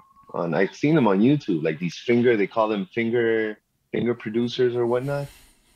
And they're just wild, like you said, they're, they're making the beat while they're, you know, of course it's a little bit edited and chopped Yeah. and whatnot, but I they, mean they're playing it right there, you know. I So got I, it. I think they're they're sick. I mean, Sick. look at like uh, T Pain or even Mike Shinoda from Linkin Park. He made this whole series over the quarantine called the Oh, really? Quarantine Tapes, and every Tuesday or whatever, he'd go live and he'd make us something with his audience. Maybe it's a song, maybe it's a beat. That's awesome. So I'm saying this, like, dude, I got it happened once, but technically I was recording music, and this one guy randomly gives me money. I don't know why, but he's one guy, and I wish there were more of him in the world. Uh, but he'll just show up. So I'm recording raps, and technically that day I made like twenty five dollars to record rhymes, and I was like, I don't think anyone does that. Who gets paid to record Right. bad raps? Because it's not even the good part yet. And they're like, nah. And then I found out because these people will watch me do the same verse for 37 minutes because I'm one of those guys. I'm not a one shot guy. And then they're like, dude, it's like watching somebody try to land a trick shot. And I'm like, oh my god and so like the psychology of like the fans made it make more sense to me because as artists we're like who the fuck want to watch that right. Who the fuck? Yeah. but it's a whole new world dude so like i'm not even worried about the live scene but i think you can blend live with irl right that's why i say it i say i say that shit out loud now irl but like I, I like so like I have these like like you you go to a park let's say and then you pull up the phone and now you're streaming it and you know you got like just Absolutely. this is the future to me On the spot. and why not Yeah, well, that's what it is, right? Because everybody's got a camera now. Everybody's got a camera. You don't need that the six thousand dollar camera to be filming something or shooting something. I mean, you got your phone. Nah, Most phones now are 4K. you know. absolutely. I've been doing music videos on my phone. Just okay. I'm I'm a bit of a troll of my career. Um, at, at this point, uh, they told me that mixing and mastering mattered, so I decided to become my own engineer and do a bad job. Yeah, I've gotten better, but it's a bad job by any real standards, and it didn't matter. It didn't matter to no, people, it doesn't. and I was like, wow, people don't care at all. No, I don't care. That's okay. No, not anymore. There are a lot of caveats. If you're making certain kinds of music and like like look, I don't expect that music to actually like blow. I'm not going to put YouTube money like you know like we're not pushing that. But from a fan right. perspective, from like, yo, check out my shit to get myself booked somewhere, it didn't matter. None of that shit mattered. Right. In fact, I made a song no, about pickle matter. chips and it became a meme for some people. And I still get tagged on pickle shit to this day. I got tagged in a pickle thing like two days ago. And I'm like, wow, so maybe we all right. got it. I don't know. Like you're a mad producer, dude, so you can just make quality happen. But for like a lot of us, quality. Yeah, but even when I'm making beats, sometimes out of the dumbest, out of the dumbest shit, like after spending two hours trying to come up with something, and then I'll just do this dumb shit, and that dumb shit becomes what it is, you know, and becomes the hottest shit of that night, you know, or that day, you know, and it becomes a track on, you know, on an album, or it becomes a song with a chorus and everything. You see, for me, I, I'm one of those producers that I, I have a hard time like saying, okay, I have a vision for this shit. Mm. I got I got to make this type of beat and then I'm sitting in front of my gear and shit, and like I told you, it never comes out like that. But then I make something else. But then I get to hate that something else, and then I'm like, oh, well, I'll just play around with it. Oh shit, oh, and oh, what if I oh the bass, and then heavy will come in and I'll say a little, a little freestyle or something. That's it. That's the chorus. Boom. Okay, put it down. Chopping. Okay, go. Oh, you're missing a bass. Yeah, you're right. Okay, put the kick. Nah, I don't like that kick. And then you know, like my best beats have always, and especially lately, my best production has been like, you know, like almost like cooking in the kitchen and making a catastrophe, you know, out of your food. You know, like you don't you don't know what the fuck you're doing. I like that. like you said, you know, and I like how your stuff kind of you can tell there's a horrorcore theme to it in the overall sound, but it's not like that. It it's versatile, but like it make it's whatever you're doing, but spookier. Got it. Well, I try to be honest with you. I try to make music that just the music by itself has has a feeling. You know, mm-hmm. it has a feeling. So if I would remove the the, the lyrics, it could be a like a instrumental music. You know, just like a beat. You know, it doesn't need. That's how I I see my beats. Of course, yeah. By producing and making songs, it's different, right? We're working on something, but like I got hundreds or hundreds of beats that have no lyrics on them. I have no I have no intentions of putting somebody on or having or doing something on. They're just great by themselves, right? It's just the way it's it's there, you know. I believe in that uniqueness. I believe in the work. The more you try to work on a beat, then that beat doesn't work. You know, if you're mm-hmm. working out and you want it to make work, something's missing and it's still not ready, then it, will never be ready. You know. That's wild. Sometimes, like the simplest. Like I, because it's for me, it's mad different with music, right? Because I I can play bass shittily. I did learn a little bit aside of that, and I guess I I understand. That's awesome. And I could like, I could I suppose shitty beatbox compose and give references with my mouth shittily. But like realistically, I'm more of like, uh, yo, give me a beat, and I don't even give a fuck what you did to it. Don't I don't care about your structure. I could take all of those things. I'm gonna make songs. Like to challenge myself, I did a series called Raps on Everything. Um, I, I took Sing Sing Sing by Benny Goodman. I wrote a track over that shit. It's two long verses oh, in the middle. Like that's what I mean. Like for me, it's like a challenge. Like, and I love that shit. And then I right. found out rappers are mad particular, mad particular, and it's wild to me. But it's like it's like a game. Like yo, and every beat has like a message. I do prefer beats that could be songs on, just from like like the sound of it, because like I feel like a beat is like a canvas, but like it's covered in like a foundation and then yeah. as a rapper you become in or any vocalist really songwriter i suppose that's what that's when it becomes right. a song according to the the fancy exactly. government people i mean like SOCAN and shit like that's their distinction um like yeah so like when you come through it's like okay there's to me i see this canvas and it's like maybe i interpret it wrong and do my own thing with it because usually i surprise the shit out of the beat makers but like then i'm just putting touches on that like it's like you already put the color you already said it's red and I'm just working with that, you know, like, and that's how exactly. I see all I the beats it, yeah. I've ever done. And so it's not, it's never been this like process of working on it. Nah, it's cool. Like you already did all that part. I just get to like fucking close it every time. Exactly. Yeah, and, I agree. And well, as a producer, you know, you have to, you, know, you got you got to let yourself make mistakes while mm-hmm. while making music. You know, like if you listen to all the greats, you know, most of the greats, all these classical classic hits of the top dudes most of those stories are like from mistakes. Mm. Well, I came into the studio and they were doing that, and then I said this, and then my bass player came in and he was like, "Hey, Lynn, how?" It's always, I think that's how sometimes music should be. You know, like it just has to be, you know, at the right moment, at the right time. You know, can't you can't always push it. You know, and that was a main factor for me because I always push myself. Like I'm, I have to make this type of beat. I have to look this type of dude. I have to rap this type, and that's why we were so hard on each other and nothing was coming up. You know, like I'm telling you, I've been in the music for like over 20 years, but have you really ever heard of me? No. Actually, You know, like have when you, said, really? uh, when you said Heavy and Lobo, I've heard your name, but I it could just be because of the show. So I don't want to act like I heard of you from back then, but I have heard of Heavy and Lobo at least, like the name. Yes, but that's not the best example. Probably from working with Lab Noise when we did our first video. Mm. But yeah, But uh, yeah, and even that, you know, that was like, oof, that was what, like that, that was 12 years ago. Imagine that. That was 12 years ago, that video. And that sound back then, that sound, that funky sound that we had, because it was a funky track, right? It was called Why You Cheating on Me. And there was a whole, you have to go check that out. It's uh, it's called Insecurity on uh, on YouTube. Insecurity by Mr. Wolf and Heavy mm. not Lobo and Heavy, but Mr. Wolf and Heavy.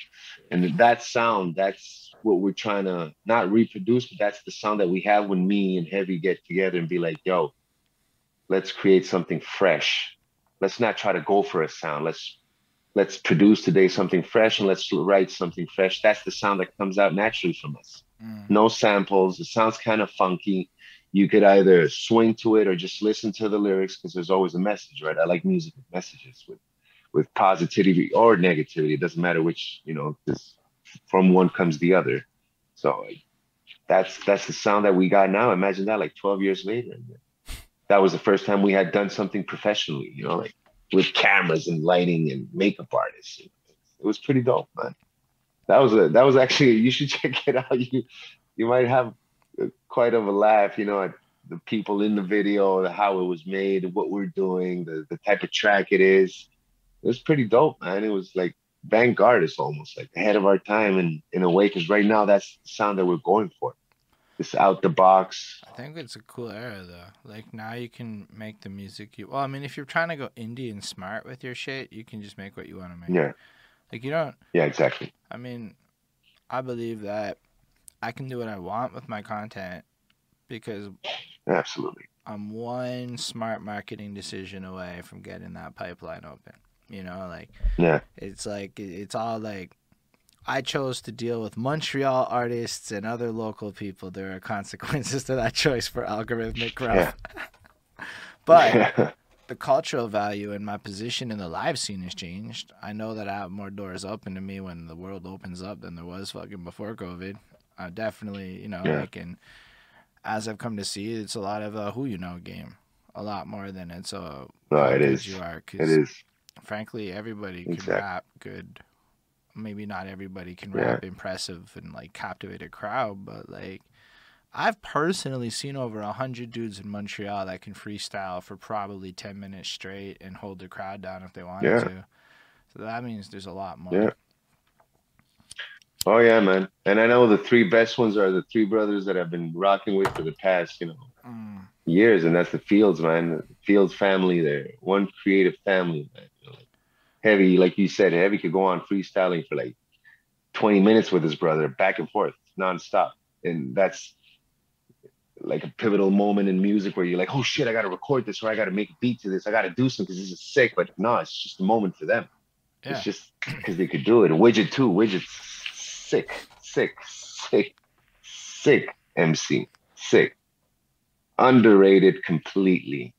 Completely. You know. And there's a lot of those dudes like that here. I don't a know lot. how to like talk to them all. Like this is how I look at it. Like from my my, I'm on the other side. I come in in 2012 and I'm an ignorant ass white dude who think he the shit. Had a lot of humbling to do. I didn't even know Rico Blocks was already there doing the exact same thing eight years. Like nobody, none of us knew Rico Blocks was there when we all came in like that, right? So on top of that, like anyway, we all come through and do our shit, and we're just arrogant. But at the same time, unfortunately, a lot of people have occupations where maybe they don't want to be on the Instagram. Yeah, And I came to realize that a lot of people were also making hella cash selling mixtapes, which none of us know anything about, honestly. I'm used to my little world. And so there's a lot of shit where the internet wasn't appealing. But the downside of that is like none of these dudes really be social mediating. So it's like No, hard to, I'm one of them. That's me. and it's hard to like That was me. it's hard to know anybody. Like even doing this list, like some of y'all might be really active, but frankly, if Chris hadn't like gone and seen your shit, you might not have been like on my radar. Just on some, I would have had Absolutely. to stumble onto Totally you. agree. And so it's like I don't know how to solve that issue, and and that's why I'm hoping you know to to put work into like shining light on people, uh, like however whether it's interviews which Right. people watch or don't, but it's about getting it. It's about Google really. I want when you Google Yeah. Montreal rapper, cool shit to come up, except for that really old list that's really out of date, and that one list which somebody heard me complain about and added names to. So shout out that one person. but like, nah, it's really bad how little effort has ever been put into documenting our city. Not to say there haven't been people, because I don't want to act no, like that. But at least in my era of the millennial fucking internet rapper crew, we're not good at it, or we didn't try hard, or I don't know anything about other people doing it. Totally so it's agree. like we're in our thirties now. That's why I'm a big love to Clash or Five One Four Online Mix is doing their thing, or even these little ones are doing it because we sleep on the twenty year olds way too much too, and there's like a whole new scene that doesn't need us brewing. Like they're like, "Fuck, I need your interview Totally. for, bro. I got my own They don't need the fuck out of us. Yeah, man. They don't need nothing from and through us. Not in the well, they, They they- just got their own little thing. They need us to care. Actually, True.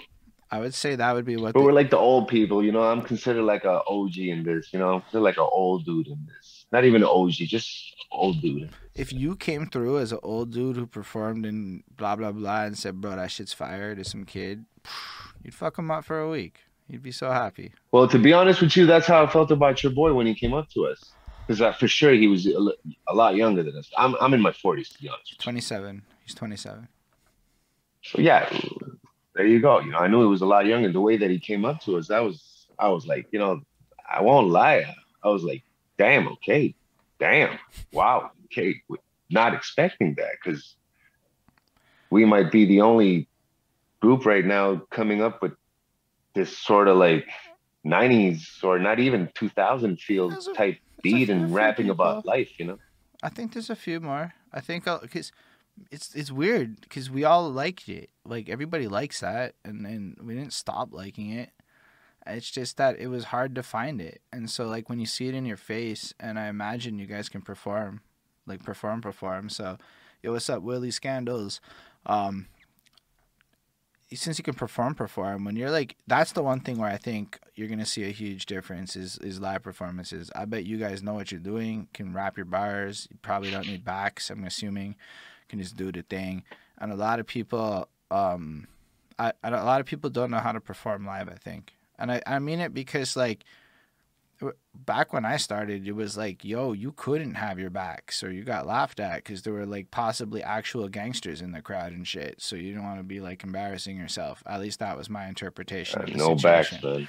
So I had to do all my shits. And then I don't know, I just learned how to perform and I took time and practiced it. And then like the internet lets you get buzz off of like not performing. Right? And Right. so you don't really Absolutely. now you can just like play the song kind of thing. So you don't I don't know, like I'm just making Yeah, and make videos, and that's it. Yeah. and then that's like it looks away but like i don't think a lot of people because i ask people if they practice performing and a lot of people say no and i'm like bro i'm shit i practice every time I did. every time i perform bro, Me I too. practice I'm, I'm not even that great or at least Well, you you still do it though. every time Exactly. every time i'm gonna do Exactly. it Yeah. i know it's like I still do it. it's like fucking you know that first one you're gonna fuck up one little time you gotta get it out when no one's watching kind of thing you know you gotta practice Right, get yourself yeah. built up I go through that.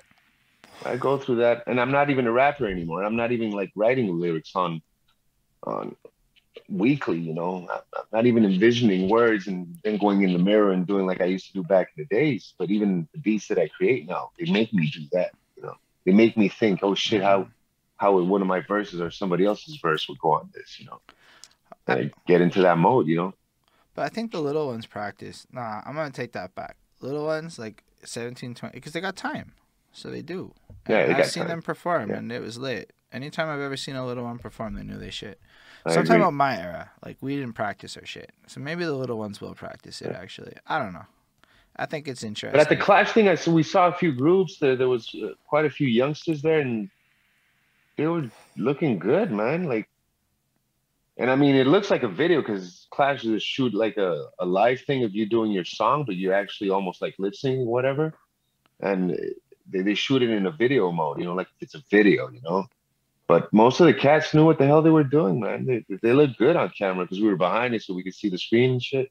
And they they look good, man. Like you said, they, either they got time or they had their visions locked down of how they portray themselves on stage and how they carry themselves. But they were looking all like- wicked, man. I'm like still like kind of rusty. I'm not even gonna lie on that part. Like, I was like, oh shit, I gotta get in shape. so I started working out and stuff because I'm like, oh, I can't be like walking. In, especially now, that's the one thing is you can't be like lazy looking in your 30s.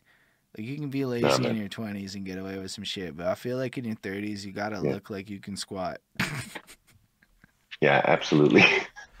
or like you can lift at least a 20 pound weight. yeah, Yeah, and, like, absolutely. move and like do something. Like I, I don't necessarily mean dance. I mean like the one. Okay, this is my theory.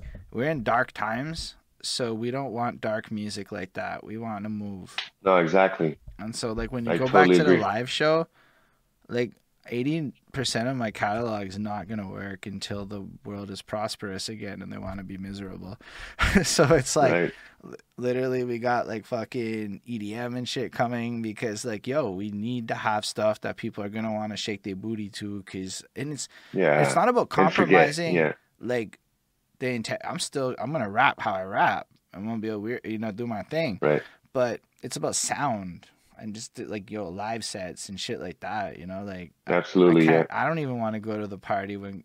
So I went to a show in Laval, which was amazing, which is a weird set of things to think. It was some underground shit, but it was fucking like 200 people showed up, so it was pretty lit. And like, the one guy did poetry in the middle, and it was super serious. And I'm like, mm, no, bro, this is turn up times. That's all anybody here want to do is turn up. And I, yo, Willie Singy loves emceeing EDM fest, but like, yeah, it's that's what I think is gonna happen for years, especially because we all been locked up. Like, who the fuck doesn't kind of want to secretly Yeah, man. low key go do shit they haven't done in ten years? Yeah. Well, we were thinking about doing our shows like, you know, filming ourselves for the show, doing a live thing. You know, come to the show, man. It's free. Or then, you know, pay 10 bucks to be part, like you said, Twitch or whatever, you know, like five bucks, you know, to, to watch the show from your couch, you know. So we were going to do our live sets of all our songs, one after the other, separately, of course, and record them like that and put them out like that. And then, you know, pandemic once again started hitting, and we were like, fuck, I think this is what we're going to have to do, you know. There's no, forget about venues, man. I mean, like, forget them too many restrictions, this and that, you know. Dude, you know Imagine what we- if you know before it was like started 50, doing? 60 people. So we found a little loophole. We we found an amp, um, like this Long and McQuade store rents out gear. So for fifty dollars a month, we were able to get this Bluetooth wireless battery powered giant amp thing that you could hear like three blocks away. Um, Wow. uh, it has two mic inputs and a beat with the Bluetooth. And we started throwing little Wow. events in the park, just low key. And as long as you don't charge, it's legal. Wow. At least Damn. in NDG. I can't say for all city bylaws. Right. Check your local city bylaws. I asked the mayor at the time. She said it was okay. Um, and then uh, Well, there you go. yeah, so like, so like I mean, obviously you can be, gotta be smart about it, but you're even allowed to say fuck in the park. I wouldn't advise that necessarily. There's some diplomacy with the the neighborhood you might have to do, I agree. but I totally agree. We did, and nobody cared, and we were lit because a bunch of grandmas and shit were so starved for live shit that they were willing to watch mediocre rappers freestyle and shit. It was pretty awesome. And so, like, I'm feeling like that's the flex, man. Fuck venues. Yeah. There's just, Yeah, let's do that this summer, bro. I'm with I'm with you, man.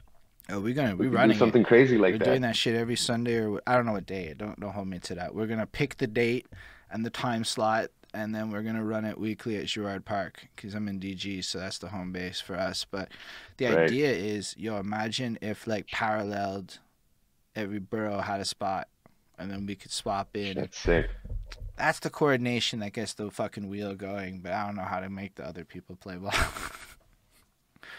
Well, I guess you're doing, man, with the podcast, man. I mean, that's that's it's although you're doing it and you're inside your own aquarium and you don't know how people are seeing you from the outside, but that's the way I see it from what you're doing. From your perspective, you're doing what you're amazing at. Mm, And from my perspective, I would want to be on a show like you're doing because right now the podcast thing is in. But by you doing what you're doing, you're giving actually, you know, a voice to many others that, you know, can't can't actually go to the radio because they're not going to get invited by the radio because the radio's not playing your track, facts. you know. And you were saying before, yeah, but you know, how do I get entwined with all the rappers? And I Googled them, and but I think just by doing what you're doing, that's exactly what's going to happen. You know, right now maybe one of my buddies or one of my friends sees this and like, hey, can you contact me with him and send me a link and this? And I mean, you're doing it, so I mean, don't or- get me wrong. I, in my heart and soul, have a business plan that justifies all of this. That says I'm doing this. It's part of a huge vision for me. Like, awesome. Like it's not. I'm just. You don't want to be the guy on the podcast sucking your own dick on cam type thing. you know. No, of course not. But But I mean, I, it's huge for me. Like in my 40s, I see myself writing a book called The History of Montreal Hip Hop. Like we're talking, it's at that level of like Freaking awesome. in my head. So like all of this shit is to be built on this foundation for the next stuff. So this is part of like it's this thing I'm trying to brand this data gang centrism, where if everybody in marketing in the world wins on data and big data rules everything around me and this is just how it actually works in the world. Like people think 20,000 views counts for shit and I'm like I don't know.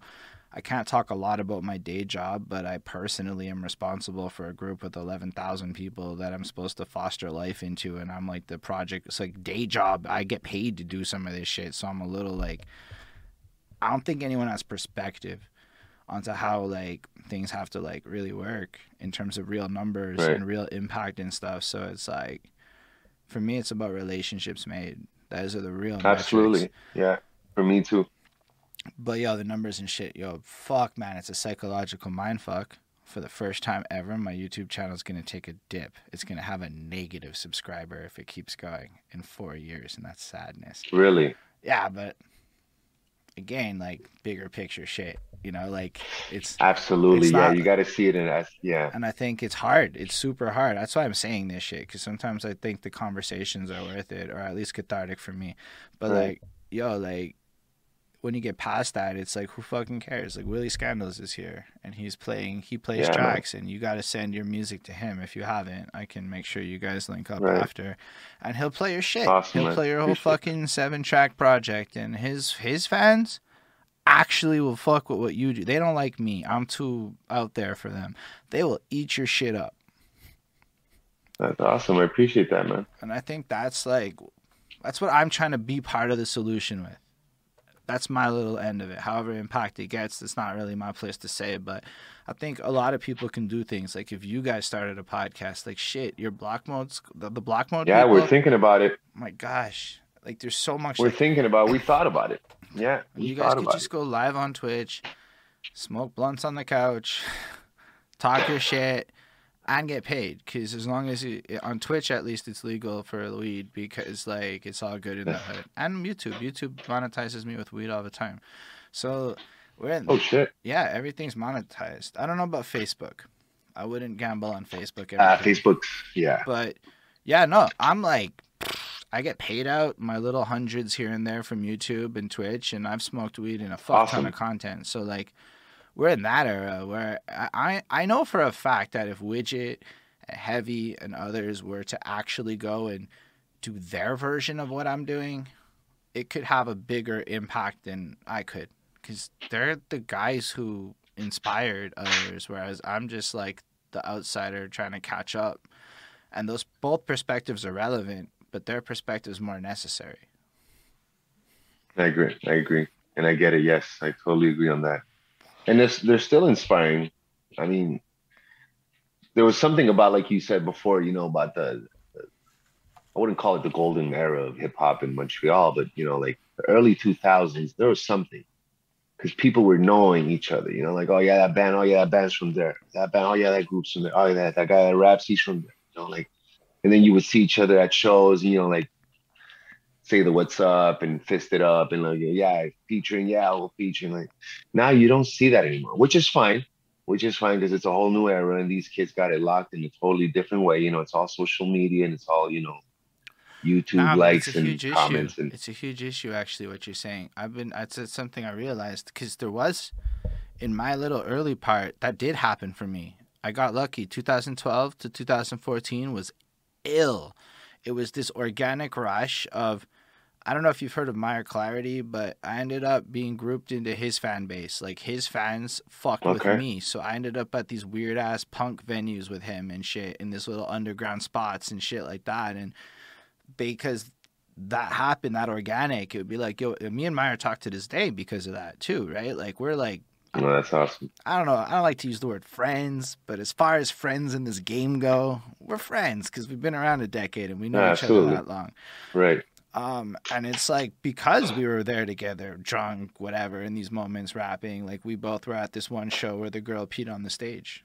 I was on right, it was like we were there for that shit. Like he helped me out in times and shit like that. So it's like, but then it ended and it all became internet. And what I learned over COVID is, fucking internet relationships are garbage. Like I don't fucking trust nobody over the Horrible. internet no more. And everybody lies to Nah, you on the internet so easily. People Of course. I don't know. I don't. I'd say it's wild. Like even like something like this, like we're vibing, but I'd have to like vibe with you in person now to like really know if I can vibe with you. That- Absolutely. I totally agree. Yeah. and I think that's It's been it's lost killed that essence between humans, you know. It's that's what COVID did, you know. The, probably that was the plan, you know, like separate us from, you know, associating with each other and getting together, you know, because that's a big thing, you know. Getting together is a big thing, yeah.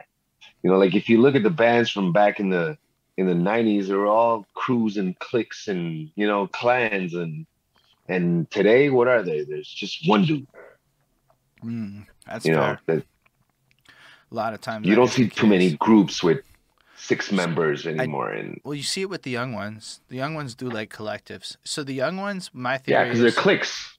Yeah. but it's more than that. Young people don't believe in celebrity like we do.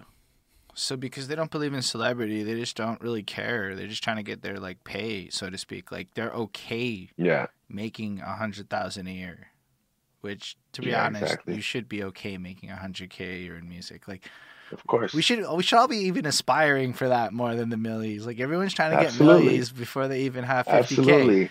and it's kind of like, Yeah, man, absolutely.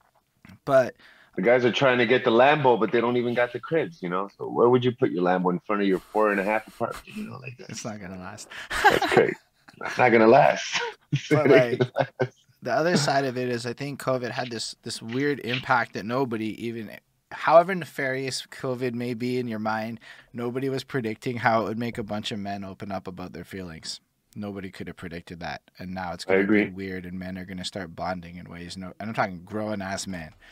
I'm having these open I've it. conversations with my colleagues that like about emotional shit and it's like, hmm, we're not fighting Yeah, man. we're understanding each other in ways that we've never happened before and i think that's the most beautiful part of covid that we're all gonna that's what we're really gonna appreciate 10 years later Absolutely, man. Fear makes you do and think things that you never did before. You know, yeah take take for granted some things and then let go of some others. You know, and I- I think that's what's happening right now.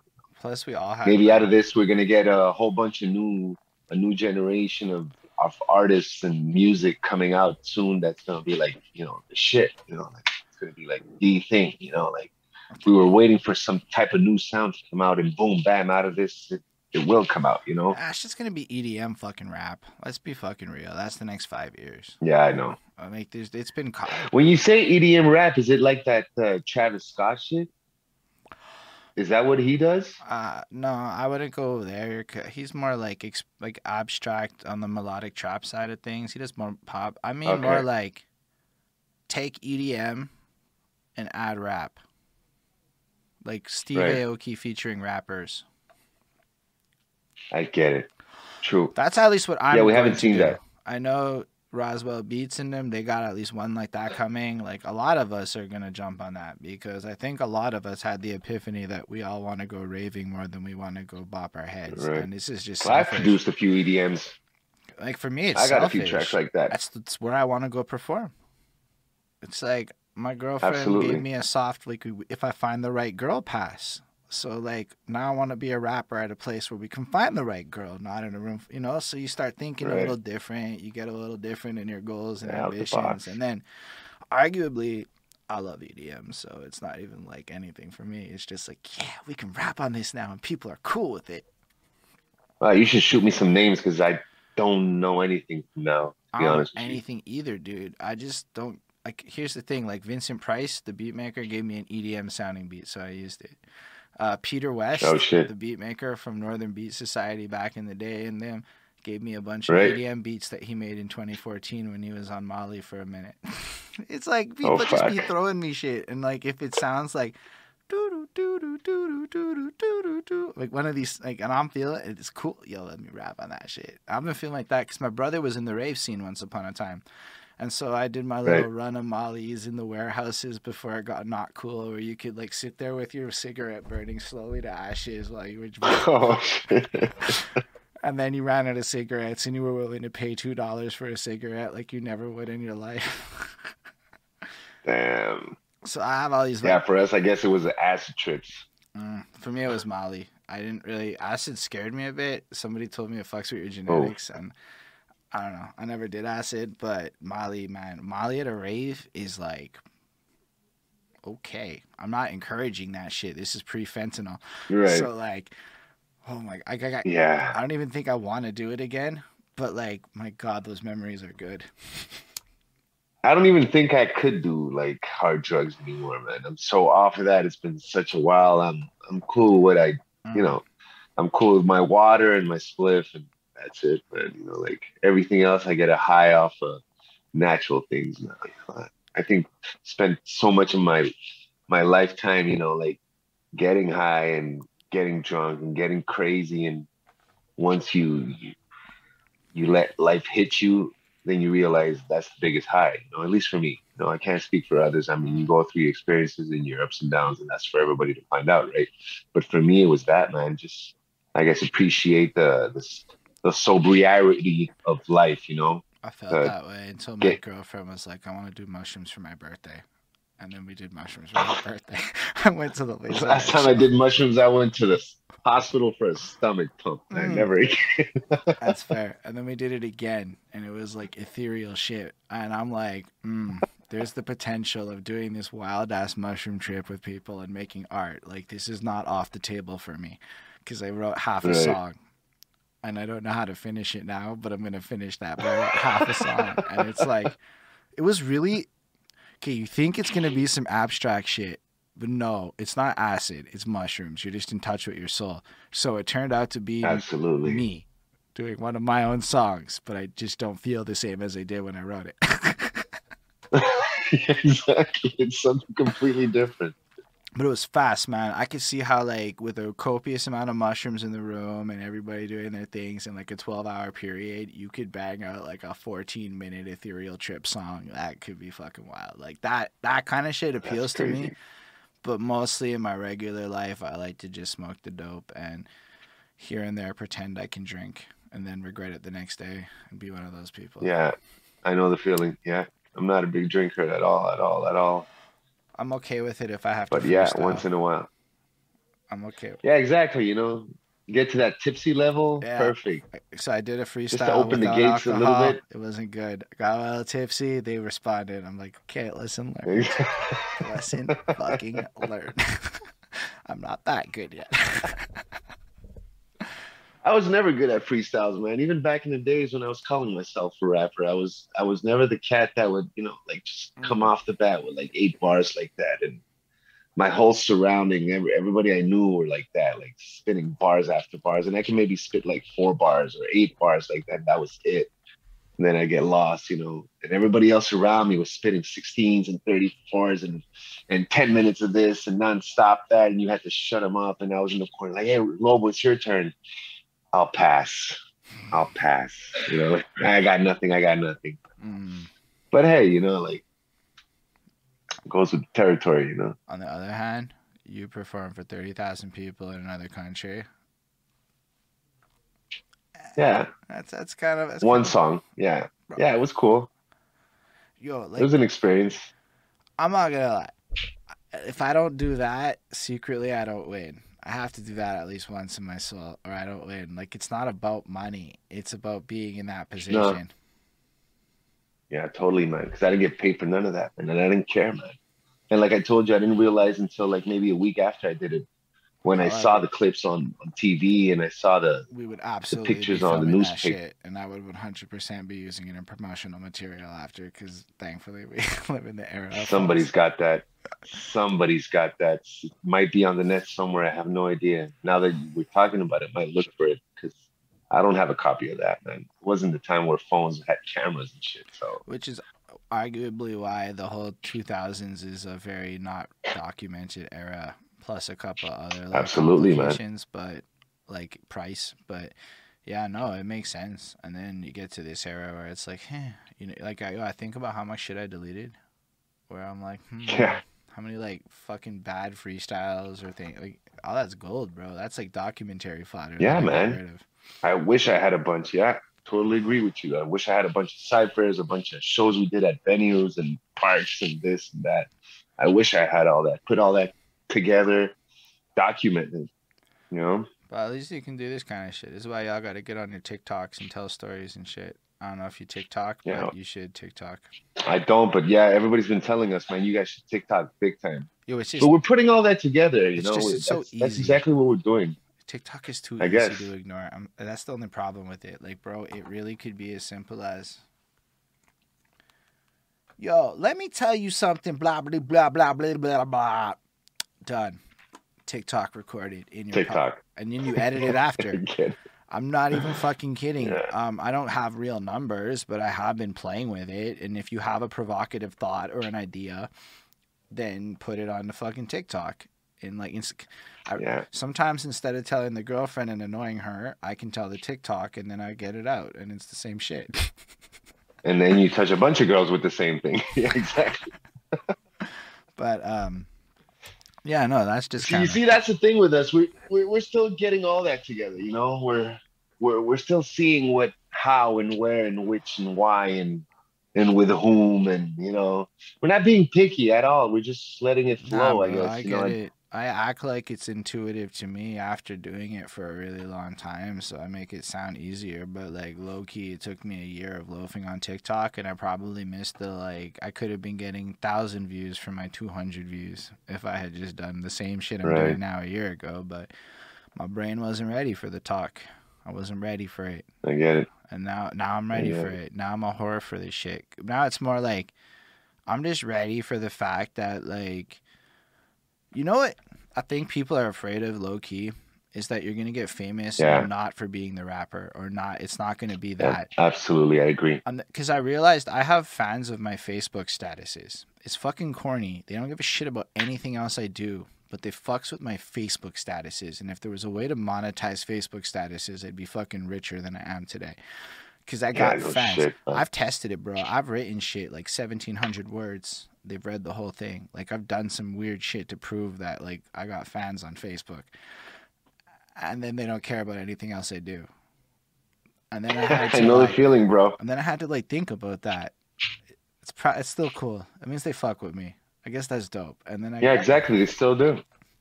Exactly. And they then I still do. realized, cool. That's what TikTok and shit is like. It's like people fucking with you more than what you do, and I think that's why people are Yeah, afraid man. of it.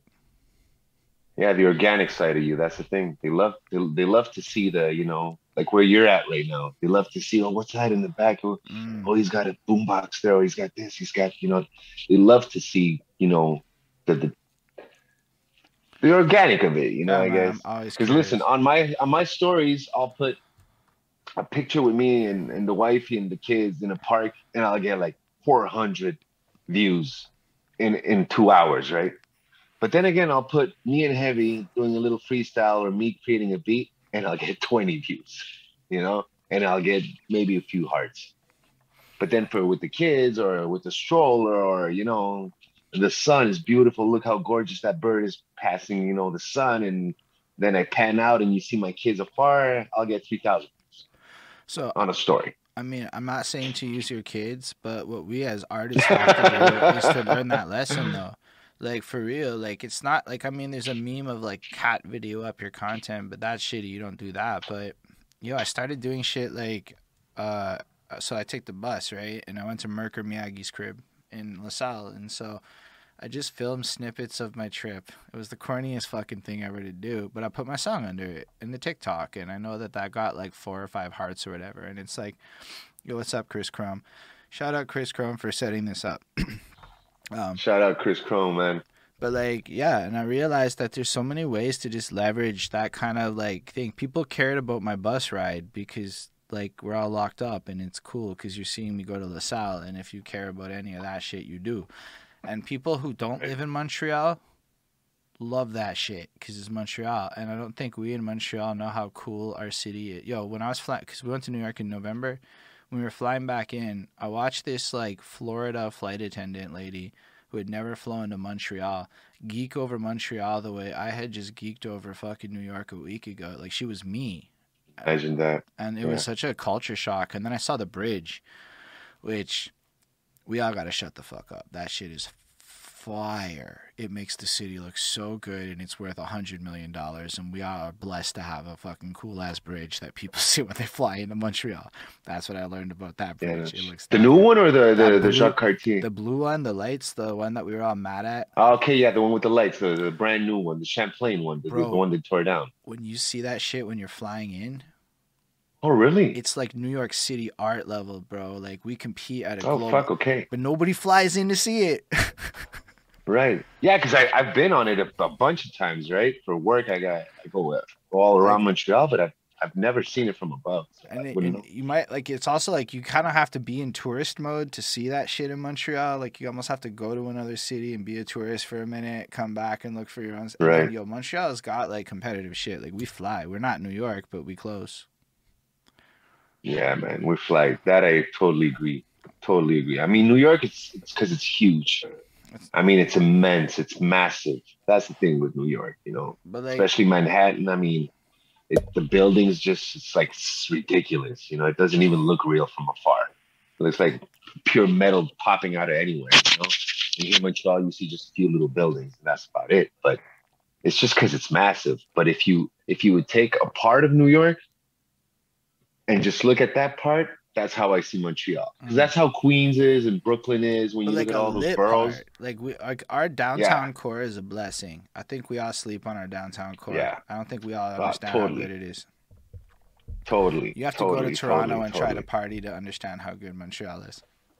Oh fuck! I've been there lots of times. Lots. Yeah. Yo, clubs close at one. Ain't nobody out there. Shit's so far apart. You need a whip or yeah. or a taxi budget Oh, yeah, like totally. Everything is completely separate and, and far from each other. Yeah. In totally. Montreal, you like fucking pick an area. It's right there. Walk. Oh, cool. I'm going to Crescent tonight. What 33 bars in the vicinity do I want to visit? I don't know if it's going to be like that yeah. still. I don't know where the hot spots are. Montreal evolved. Hey, who knows? We're going to see this summer, right? Yo, all Shit the venues. is slowly changing. Imagine all the yeah, new man. venues that are going to come. Because everyone's mad about all the classic venues closing, but what if all the new venues are fire? Let's wait and see, eh? I guess we're gonna we're gonna find out pretty soon. Yeah, March, March, eh? Oh my gosh, the world's opening yeah. in March. Yeah, let's see. Well, everybody else is opening. We're just late. um, we're just late, we're but hey. I mean, you know, we're getting there. Yeah, exactly. But yeah, exactly. Um, when is your next stuff coming? I think you said you had an EP you were working on. When do you think that's? Yeah, like I told you, we don't we don't know yet if we're making an album out of this one or if we're just gonna like slide in another EP with an, another selection of seven tracks. But it mostly definitely will be that style I was talking to you about earlier, like that track that we did right. for Clash. It's gonna be that. You know, of course, yeah, there, there'll be a few, you know, like monumental beats like we did on the, the first EP. But uh I think I'm mostly gonna stick to not having any samples and having everything really fresh because all the new tracks that we have now, they're all tracks that were, yeah, okay, I'm the one who makes the beats, but they're all tracks and beats that were that we created together with Heavy. Mm. That Heavy was like, hey man, I'm listening, I'm I'm I'm hearing this type of bass. Watch, boom, boom, boom, boom, and then I'm like, oh, do that again, and boom, boom, and do it like that, and then right, right. the kick and snare. So I think I'm gonna I'm gonna stick with that. But yeah, we're we're I think we're like six tracks in already. So I don't know if I'm going to add one more and just call it a day and uh, call it an EP, or if we're going to keep going and flick in some of the other tracks that didn't make it on the on the monumental EP, which are like mostly '90s, you know, boom bap beats and sample tracks, shit like that. Or I'm just gonna stick to this and just drop an album. I, I don't know yet. I don't. I don't know what's gonna happen. Right. Know? Well, that's the beauty. We're we're, we're still producing. And you have all the time. Sorry? You have the beauty of doing it at this age is there's really no rush. Yeah, exactly. No, I'm in no rush. You know, like I think that most of my rush comes from, you know, my other half in, in the music, which is heavy because he's always pushing me to to do the best that I could do, right? He's like the most motivating person I know in this. And he's been motivating me like this for like the past 15 years. It's just that lately, like we've grown as men now, you know, like, yeah, we we were wild at one point, but there comes a time where, you know, you sit down and be like, hey man, you know, like you got to do stuff that that that can become a legacy, not necessarily that a legacy of you know of money making and you know bling and houses and the fuck that shit. Just make a legacy right. that you put it a footprint somewhere. You know, you left a footprint somewhere for somebody else to either follow or appreciate or take in and learn from it or whatnot. So I think that's the mode we're at right now. You know, we're pushing each other uh, to be the best that we could be right now for the music for whatever, whatever we're doing, and to be honest with it because it's super easy in music not to be honest with your music and just pretend and and just like try to give it a glamour or try to give it a face and a name. That's why we didn't call ourselves like a name name. We called it numbers, you know, 999, because it's like dualism between me and him and what we're doing. And 999 is like the beginning of one thing and the ending of another. So mm. it's like mm. letting go of what we had and taking it upon ourselves to, to, to what we do have right now to like it's what's what's upcoming, you know. And we just added the official because there's a bunch of people in tracks and stuff and albums called 999, which were you know deflecting from what we wanted it. But we wanted it to keep the 999, so we called it official. That's the amazing. official 999. That's how it came about, yeah. yeah but yeah, we're working on it right now as we speak. I think with the Clash thing, what made it what uh, Clash did for us, and shout out to Sean and all the dudes over there, Natasha Marie and everybody down at the at the Clash, um, is that we, by the reaction of of others, we we sort of looked at each other like, shit, okay, yeah, like we know we got something, but now other people, you know, gave it a that's gave wild. it a oomph, you know. It's wild a, to hear you say that because I heard that shit uh, you have out, and I'm like, oof, that's fire that's like harsh. You guys got like it's it's cause it's more abstract than you would expect. I don't know how to fully put it, but it's like really good. It stands out and it feels like it's got. It's, it's hard to be like, nah, there's a hundred other guys doing it. No, not at least here. Like you guys have. I'm not just gassing you up. There's there's the way you blend the production with his unexpected takes on the vocal the things and his versatility track to track, and I thought that right. was really impressive.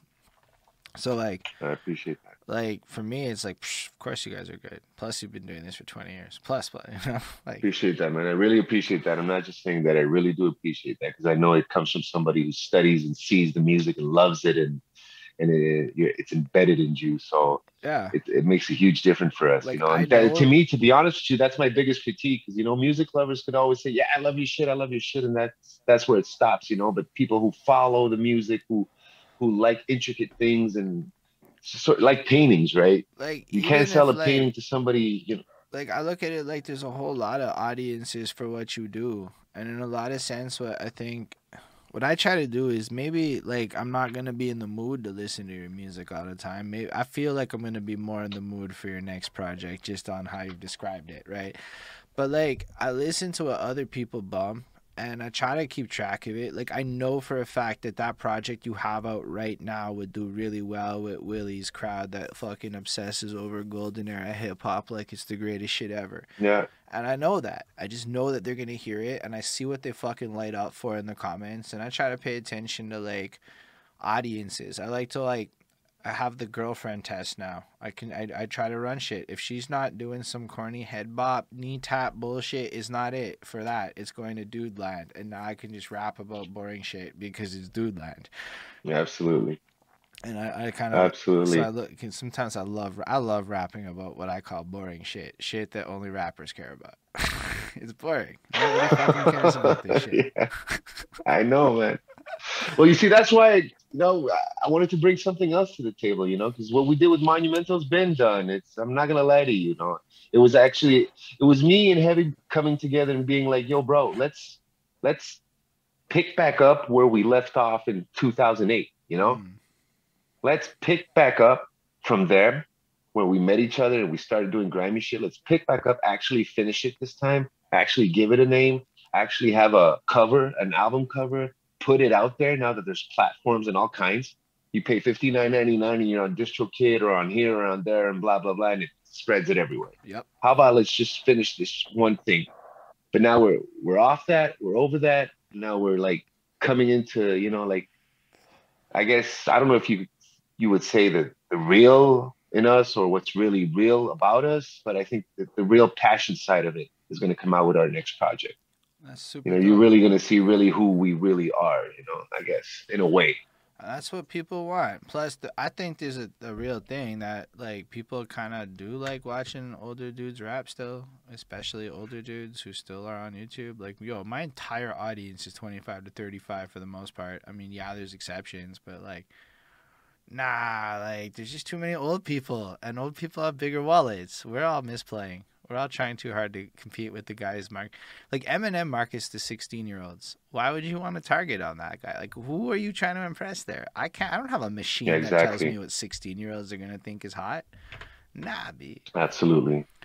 I, Yeah. I think people need better role models that are more in line with this like how to make money off of 30 year olds that like to put five dollars a month into things market like youtubers that's how I- youtubers make money yeah. Yeah. True. With promos and shit, and they get the check at the end of the month. Yeah. Yo, Totally agree. Patreon's a heavy tool, my guy. Patreon's wonderful.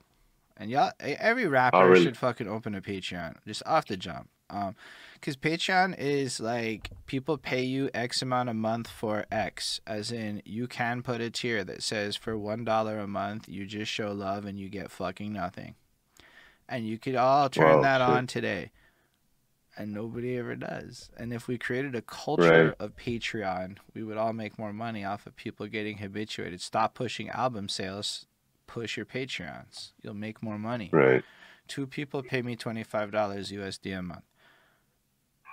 I'm like, that's one person giving me more money than other people might hustle off of some other shit. Not a lot, but like you Yeah, get recurring people over time, and one person will give you hundreds of dollars over years. Right. Yeah, I get that. And that's like, Well, man, when I started the gram, I started posting like small clips when back in the days when they will only let you like 30 seconds of the shits. Now I think it's a minute now. yeah. But Oh, uh, you- when I started you go longer, posting, but yeah. longer, yeah, it got they longer. have like okay, they have the fucking know. minute that it plays, then they have the Yeah, the ten minutes reels. that you can go to videos Yeah. for, then reel. Anyway, there's a lot of choices there. Yeah, exactly. But when I started with the first first seconds they would give you, I started with like just little clips of my beats and with a little record spinning, and I would edit it in Final Cut and give it like a little video thing. I went skyrocket all the way, I think to like 10,000 people in less than three months. Like organic followers, organic, because I was pushing it every day and I was, you know, clicking and sending and going to other people's pages and posting it there and clicking it back to the link and whatever. As soon as I stopped that and I started putting like songs, songs and and beats that I really liked and giving them life with a with a with a cover and whatever, went down right away. And I was wondering like what the what, happened there? Like I don't get it because I used to have like 30 seconds now. I got a minute. Now I'm posting actual videos of me like doing the beat and chopping it up and giving it a cover type thing and editing it and giving it nice colors and now my my followers are going down so what they really like that spontaneous shit that where you just choose something and put the beat in the back like if it wasn't even meant to be and just click like you said before with the cat thing there you know or are you on the bus yeah is that's what's going on is it the algorithm that's fucking with actually me? kids uh, so getting here's my theory um our generation's version of machismo looks real bitch to a bunch of young men that think we're a bunch of overblowing guys posturing for fucking bravado. And they like that real Yeah. shit. And so, Yeah. like, when men puff up their chests and get loud and start, like, it's just corny to the kids. It's not how you be a man. yeah That's not even manly to Yeah, anybody anymore. So, I think that changed. And in a lot of ways, the level of perfection chasing that people who clearly can't afford that life are chasing, like that's part of why my shit looks so bootleg. I am like, guys, I need money. Like, you know, like there's no fucking disillusionment. Exactly. I'm not the rapper to rap about fucking having money. I panic, yo. I spend money, I trip balls. We spent fifty dollars on Uber Eats. I have remorse. like, it's, it's fucking guilt and shit after. I wake up the next day like, shouldn't have fucking got that fucking Uber Eats, but you know, like that's every time. and like, I don't know, that's where I'm at in life. I'm not doing bad, but that's where I'm at in life, you know? Like so I don't like Absolutely. to misrepresent it. I mean, I guess there's a degree of fantasy, but like I think that that like perfection chasing is really just like weird unless you can maintain it. And like yo, it's it's not about quality, right? Like I put effort into trying to put the ratios of the fucking elements on the screen and like, you know, I try to make the ambiance look aight enough, you know, like but like the quality is meant to be the conversation here. If we're doing a music video, okay, we can do Exactly. different shit. And it's like but I also see people try, and no disrespect to anyone else, but people try really hard on podcasts that are going to get like a 100 views at the end of the day. It's like maybe we're trying too hard. And I think there's a lot of trying too hard, and it comes off really corny. So, like, I mean, that's how I feel. That's and. I, I feel that way. I can only imagine a lot of other people do. So, like, when I see all these weird Airbnb moments and shit, it's like, all right, cool. But, like, A, a lot of us can replicate it, so it's not hard and so that's why I do long podcasts because they're hard. It's hard to do this to maintain this chat like three times a week type shit. Um, I think that's more interesting than like it looking nice. It is. To at least Because I'm a guy that, I'm trying to that attract. likes that. Yeah, because I like to watch interviews that are long, you know. When I'm watching interviews, like yeah, I used to watch the Vlads. I haven't seen any of them anymore in Yeah. a while. I He used to have some that are like an hour and a half, Yo, it's you Joe know, the Breakfast Club and all that. Joe Rogan you talked know, to it- fucking Alex Jones for five hours, and I watched all of it. And I said, "Wow, Yeah, exactly. I watched a five-hour interview." And you wouldn't give a shit what's behind them. The only thing that you're watching, like you said, the quality of the the, the whole Mm. the whole purpose of it is is the it's the talk, it's the combo, it's the dialogue. And I think, don't get me wrong. I think this, uh, to a degree, it matters. Like I put books and shit. Like, you know, like a degree of it matters. Like it used to look shittier, and I think it. However, when it looked shittier, I did better. Actually, now that I'm thinking, yo, Lindell, remember when it sounded like ass and we were on the couch? Because Lindell here been around since like he's watched every one of my YouTube videos and left a little comment on him. Um, but yo, it used to sound like ass, and I used to get thousands of views. And now we try hard, and we like take it seriously. And I like my album reviews. We used to just be like white people sounding like white people, to be honest, and it did really well. then we got all fucking educated and learned shit. So, because you don't want to be white people sounding like white people, you don't want to be that. So you learn, and then we got civil. We used to fucking argue more, and like nobody gave a shit. It's like, oh, you guys are just gonna be like eh, focused on caring about the musical quality. No, what's crazy is with the right, Right. albums, man, people love that shit. It's just I don't know how to pick the right, Right. albums. I don't know how to do it. I don't know how to figure out the album review game right. but yeah, the calmer we got, the more like fa- and the studio upgrades because I mean, obviously at a certain point you're gonna put more money into your shit. Absolutely, yeah, exactly. I feel like it it hurt me a little bit in growth, and people want to support you more when you're like in the shittiest of shittiest.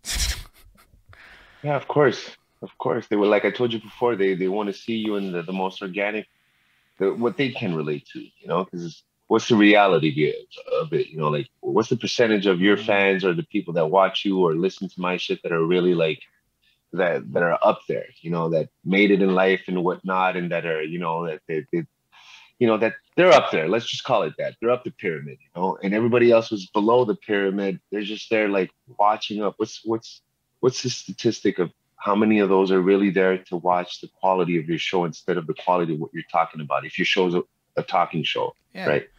Like I, mean, what's I couldn't give a shit what the fucking uh, Breakfast Club's office looked like. I mean, I think it looks like ass to be honest with you. It looks like a fucking boring It does. radio fucking room. And then like, I mean, I, I thought about doing all kinds of fancy shit, and I was really I was about to put money into design work, and then I just found these free purple boxes I'm gonna use that you'll see after. And it was like cool. These look nice enough, and I stopped trying that hard. I got my, I paid for the logos and stuff, sure, but like, nah. I mean, and I want to level up and gloss up over time, but like this is what we're at. This is what we can afford. She didn't work for a year and a half. absolutely? Thank God she got a job. Well, you do what you do, man. But like COVID took hits, so uh, nobody was expecting some of the shit to go out the way it did, and I'm like, I'm, I'm just not. You know what it was? The '90s hip hop did teach me one thing: keep it real, homie. And I took that shit way to heart, to my chagrin. I found out maybe that's, if you're like me, it's you gotta do a little bit of glossing. Glossing's Yeah, important. man. But like, in general, I yeah, totally like, agree. It, it this is a fine set. Yeah, it is. Thanks, Willie. But it, this isn't even the first iteration of the setup of my stream because Willie's responding to what I was saying. But I had to learn how to graphically arrange stuff so it doesn't look so fucking tacky and shit, and how to space stuff a bit. But like, nah, I mean, being authentic's fucking weird though. But it's just a weird thing because people, you're not gonna be in the algorithm. Absolutely, I get it. But that's cool. I don't know. Yeah, it is what it is, man. It's a big struggle. Like I said, you're doing it. That's the most important shit of out of all this conversation is that you're doing it. You know, I love it though. we could be talking about the biggest podcast dudes, and they could be crappy, but they're doing it. You know, and you could talk about the lowest grade dude doing the podcast. I respect it, He could be the one. And the thing is, is we would never have had this chat. Like, what's the likelihood you and I would have ever sat down outside of this context and had this chat?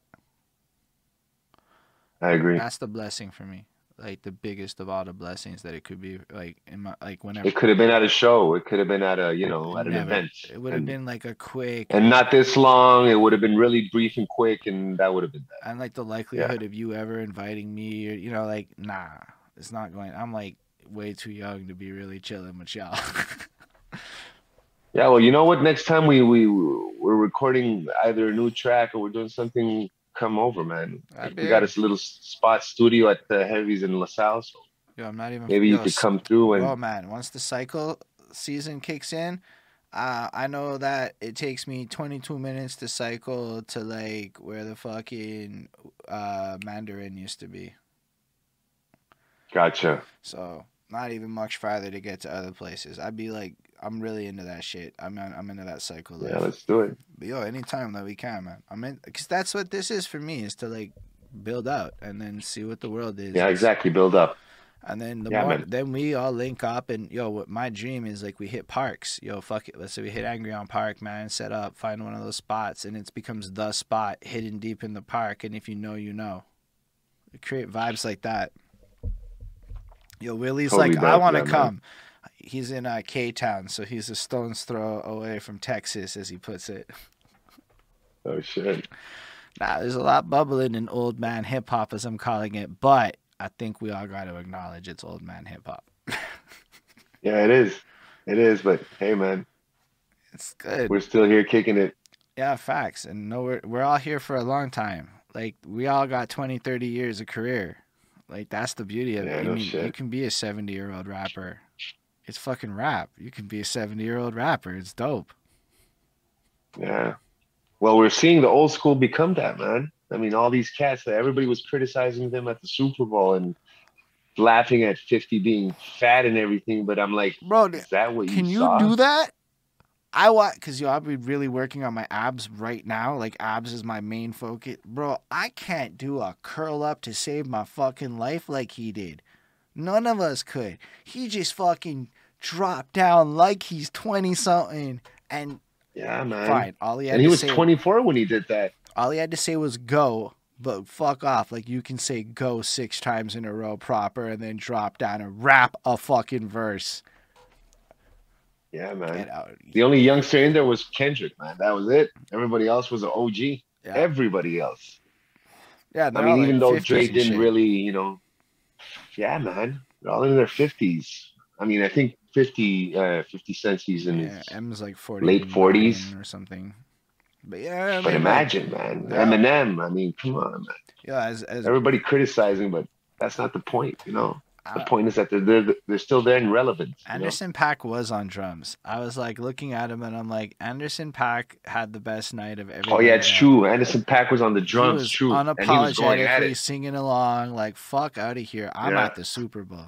Um, that was Exactly. that was I don't one of my do a favorite. track. Like that was one. That was my favorite part of that thing. He was my favorite part. He was happier than I've. I don't think I'll ever be happy like Anderson .Paak gets happy. I don't know that I'll ever feel his level of happiness in my life, and it's like almost inspiring to see that. That was crazy. That was actually crazy. Yeah, I totally agree with that moment. Yeah, But everybody sees things differently, you know. Yeah. Like, you know, the kids nowadays would have maybe wanted, you know, uh, trap rappers to be there, and I'm pretty sure it'll happen in any given Nah. time soon. You know, maybe won't- other it won't Super like- or whatnot. Well, I mean, I could see how like uh, uh maybe a, a Migos in eight nine years, but like Yeah, I don't exactly. even think so. I think like the Super Bowl's for people in their forties, Yeah, true, and like true. even myself, like Mary J. Blige came on, and I was like, I don't give a fuck about Mary J. Blige. like she has that that that that that. She has that one song, and then the other song I didn't Yeah. know. So I was like, okay, cool. Yeah. Kendrick's dope, but it felt out of place. Uh, and then It did, it did. Yeah, and then the rest. I mean, I, I said the same thing. It felt out of place. Totally. The rest of them was cool, but like I haven't listened to Eminem in like I don't know. I haven't listened to Snoop and I don't know. None of those songs. Like And they're that old and doing it still. You know. I mean, I respect them all, That- and I really like. There's the nostalgia vibe, but like I'm not that big of a nostalgia guy, so like it didn't hit me like that. It was like this is nice, and then I moved on with my life. And yeah, was like, exactly. I was more into the set design actually. That was that was really fun. Like looking at the the cool trucks and the way they like were on a Google Maps of Compton and like that Yeah. that was the fieriest part of that shit for me. And like the the choreography. checker shit in the back and all the Illuminati. But like We're not gonna get into that. the, the performances were like okay. It was like a nice medley. And then when Eminem did "Lose Yourself," I was like, "Get the fuck out of here! You did that? Yeah, Should have done "Forgot About Dre" or something, you know, like a good one." Or exactly. I said the same thing. Like ah. that one. and it was just like, okay, what a way to like. Anyway, it was just Yeah, because probably that's his most engrossing, you know, track of them all. I guess. Yeah, I get it, but still, it was disappointment in a box. Yeah, like- yeah. Well, you know, and uh, to them it's like, yeah, well, at least we were there. You know. and I There love that they were there. I'm so happy. Just like when I started seeing French rappers on the bus, on the at back of the bus, is Connaisseur and Ticaso and these guys, they were starting to get bus ads. I'm like, I don't know who the fuck these guys are, but they're rappers and they're on the bus. Yeah, true. I saw that too. Tizzo, that Yeah, dude, Tizzo. Tizzo, That's it. Tizzo. Yeah, I saw him on the back on the side of a bus actually. And you're like, A whole thing. Yeah. this is the same city. You know, that was like shutting down hip hop at bars, you know, at a minute. And then there's like the Fin des faibles where like basics fucking rapped on fucking TV and shit. And it was like, I know Yeah. that guy and he's on TV rapping. Yeah. One of the dudes who's the creator of that show, who's from uh, End of the Weak, is the dude that used to be with us back in the days in the group Metazone I told you about. Uh, sick. He's Which, an old member of that. which one? Azteca, Jaime Emilio. Oh, I think I know him. He's one of the creators of. Uh, I've definitely, he's a he's half Chilean, half Mexican. If I haven't met him, I've talked to him because at one point I started doing a show with sure. End of the Weak New York. So I was like, I should probably go like re- tell Quebec I'm doing this shit. I don't know how they feel. Right. And they were cool with it. They're like, oh, that's cool. And then we never really talked again because COVID. They're cool dudes, man. They're really cool dudes, man. They took it to the uh, next level, you know? I they put it on When- TV. Like Yeah, man, exactly. Everything about that is next level. And honestly, the more I've learned about what End of the Weak is, the more I have big respect for them holding it down here and just wrapping that chapter. Absolutely. that's a hard sell. it's a Yeah, hard. now they're gonna do the anglophone uh, version. Are they're they? working on the yeah, man, which is gonna be crazy. Yeah, I'm not even gonna try. Uh, maybe I should try. What am I saying? I'd be stupid to. Everyone should Of try. course, man. Of course. I'm gonna try it for yo, but because I know the Exposure. contest, bro. Like I know what this contest is. Doesn't matter. out. Yeah, it doesn't matter. Doesn't matter.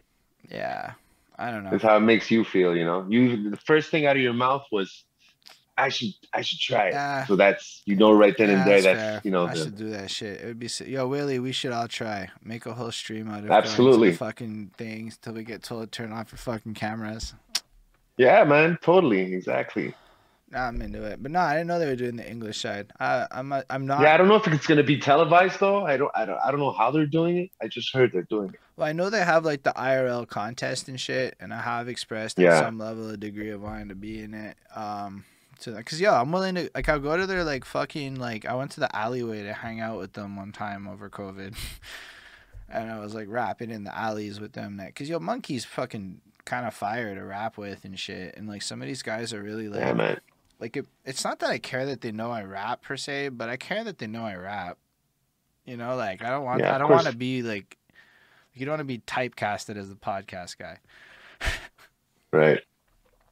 But like, yeah, it's good times. I fucks with all of this. I fuck this is the fact that there's so much of this that's happening. Plus the festivals. I don't know if you saw Yeah, how man. much hip hop was prominently featured over the summer last year in like bigger things. Oh Like, fuck. like Oh shit, yeah, big time, man. even More than ever. Willie got to rap at Cabot Square. Like all kinds of shit be going on. Anyway, Yeah. We've been thinking about it. I'm thinking about if I do get this this this EP or album, whatever it's called, this new shit, right? Not the monumental one, but we do get it ready soon. I'm thinking of going and dropping it because I know a few people there. I'm pretty sure they'll take it for serious. It's just I don't know how about it.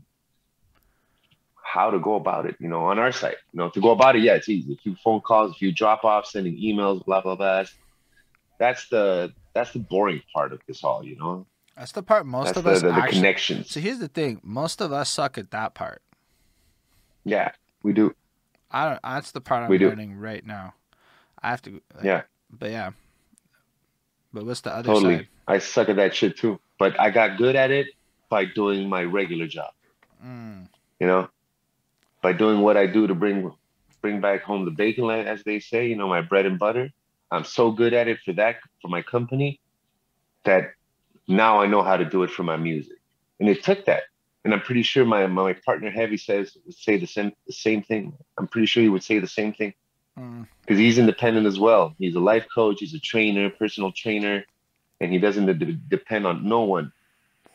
And he's not getting any checks off of hip hop, and we're not getting any checks off of hip hop. We never did get it. Hip hop never paid a, never gave food to my kids. So you know, I respect it, I love it, but for the passion of it. Now to actually make a career out of it, if I would have to, you know, like, you know, think about all these little things like we're talking about sending emails and that, that's what a manager does, you know. And I'm not willing at this point in my life to start looking for a manager to, you know, to so to, that's to where like I think the solution is collectivism. yeah, absolutely. Because like I Absolutely. don't want a manager, but I definitely want to work with like seven people with a shared mission that each of us can do one part of the grunt work. Absolutely. Because like Yeah. that's what the little ones are doing, I think. And like I really Yeah, that's exactly what they're doing. And like That's exactly no. So Yeah. I'm trying to find some white collar people. Low key, I'm soft pitching my colleagues. Like they don't know this, but like I'm like, yo, I like was telling a guy today. I'm like, frankly, we all need somebody like you around. None of us is grounded. Like you're just not an artist. We need a guy like you at some point to just be there and be like, your ideas are trash because you guys are being fucking weirdo artists right now and you don't know it. and I'm like, hmm. So yeah, like it's like, but that's another thing is all of us are artists hanging out with artists, and none of us have not that many non-artists in the clique. Yeah, exactly. Absolutely. That's another That's one, exactly what it is. and I haven't figured Yeah. out how to make non-artists want to be in the clique. It's a hard sell. Yeah. It's a hard sell, but I mean, once you get that crowd, it's a whole new different ballgame. That's for sure. That's facts. Because then that, you know, that exposure goes way beyond what your imagination could take you. Somebody else is doing another job that you didn't even need it to be done in the first place. You know, it'll get you places that you know.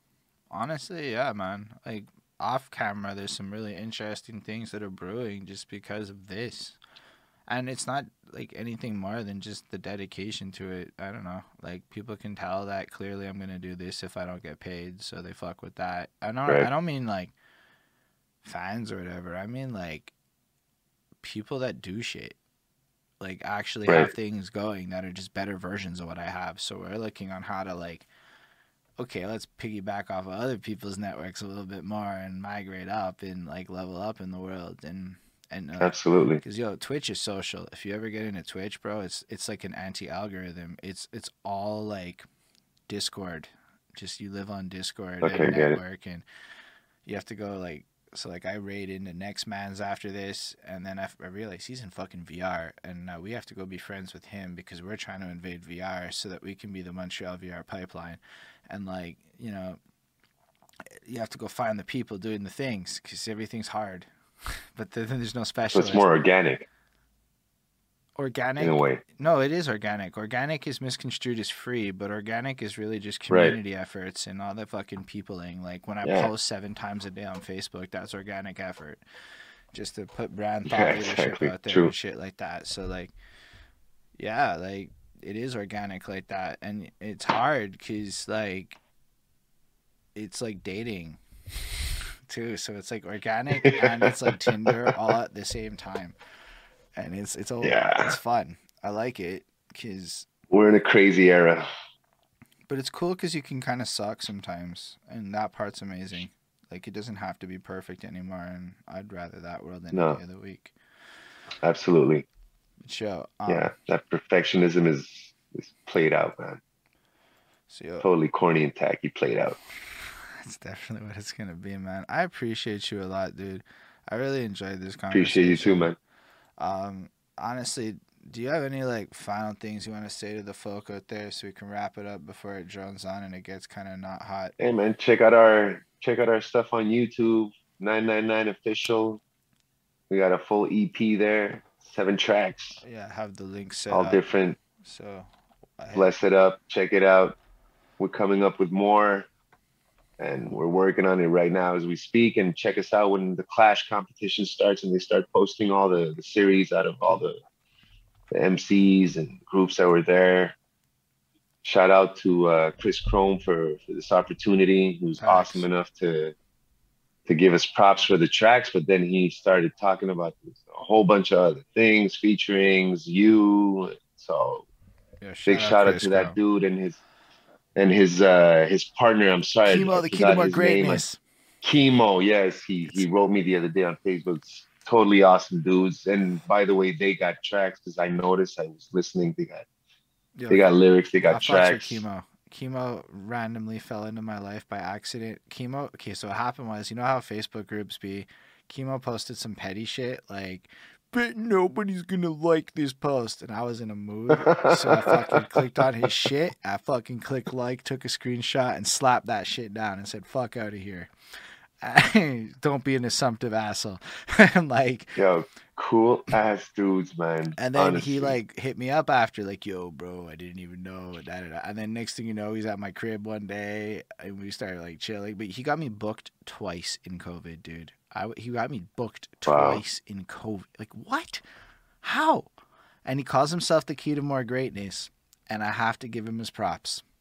Of all the people I well, know, more props to Chemo. he has been a key to more greatness than a lot more other people have been in terms of like real talk shit. And so I really think Chemo's one of those guys that will work harder than most other people.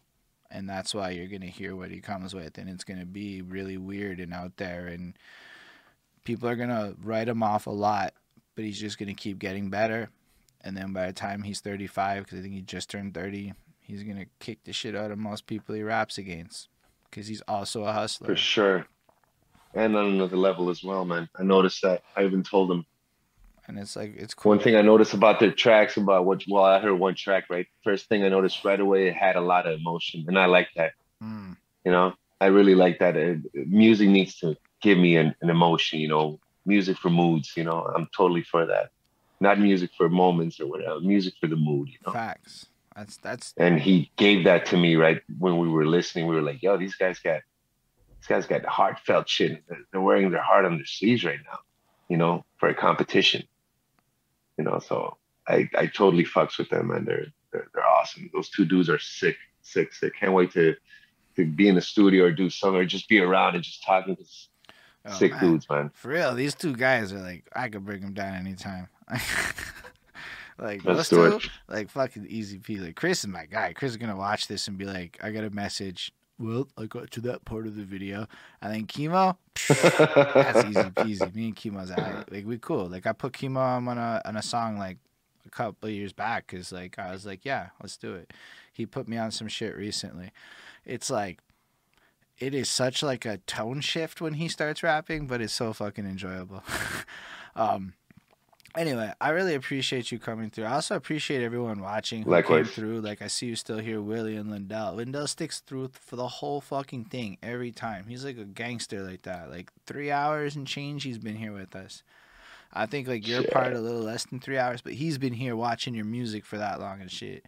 So appreciate everybody that is watching it. Plus all of y'all in the future that aren't here watching it and are not live, you're still appreciated too. Like, comment, subscribe, all that good stuff. You know, you know the YouTube and others game. Links in description so you can follow the 999 officials and hear their wonderful music. It will all be there. And yeah, I really enjoyed this a lot, man. I'm like I'm really glad that we had Appreciate this chat you, man. for real. And on that, Absolutely, more to come. facts, man. Uh, live long and prosper, everybody. Yes, one love, man. And Thanks for this opportunity.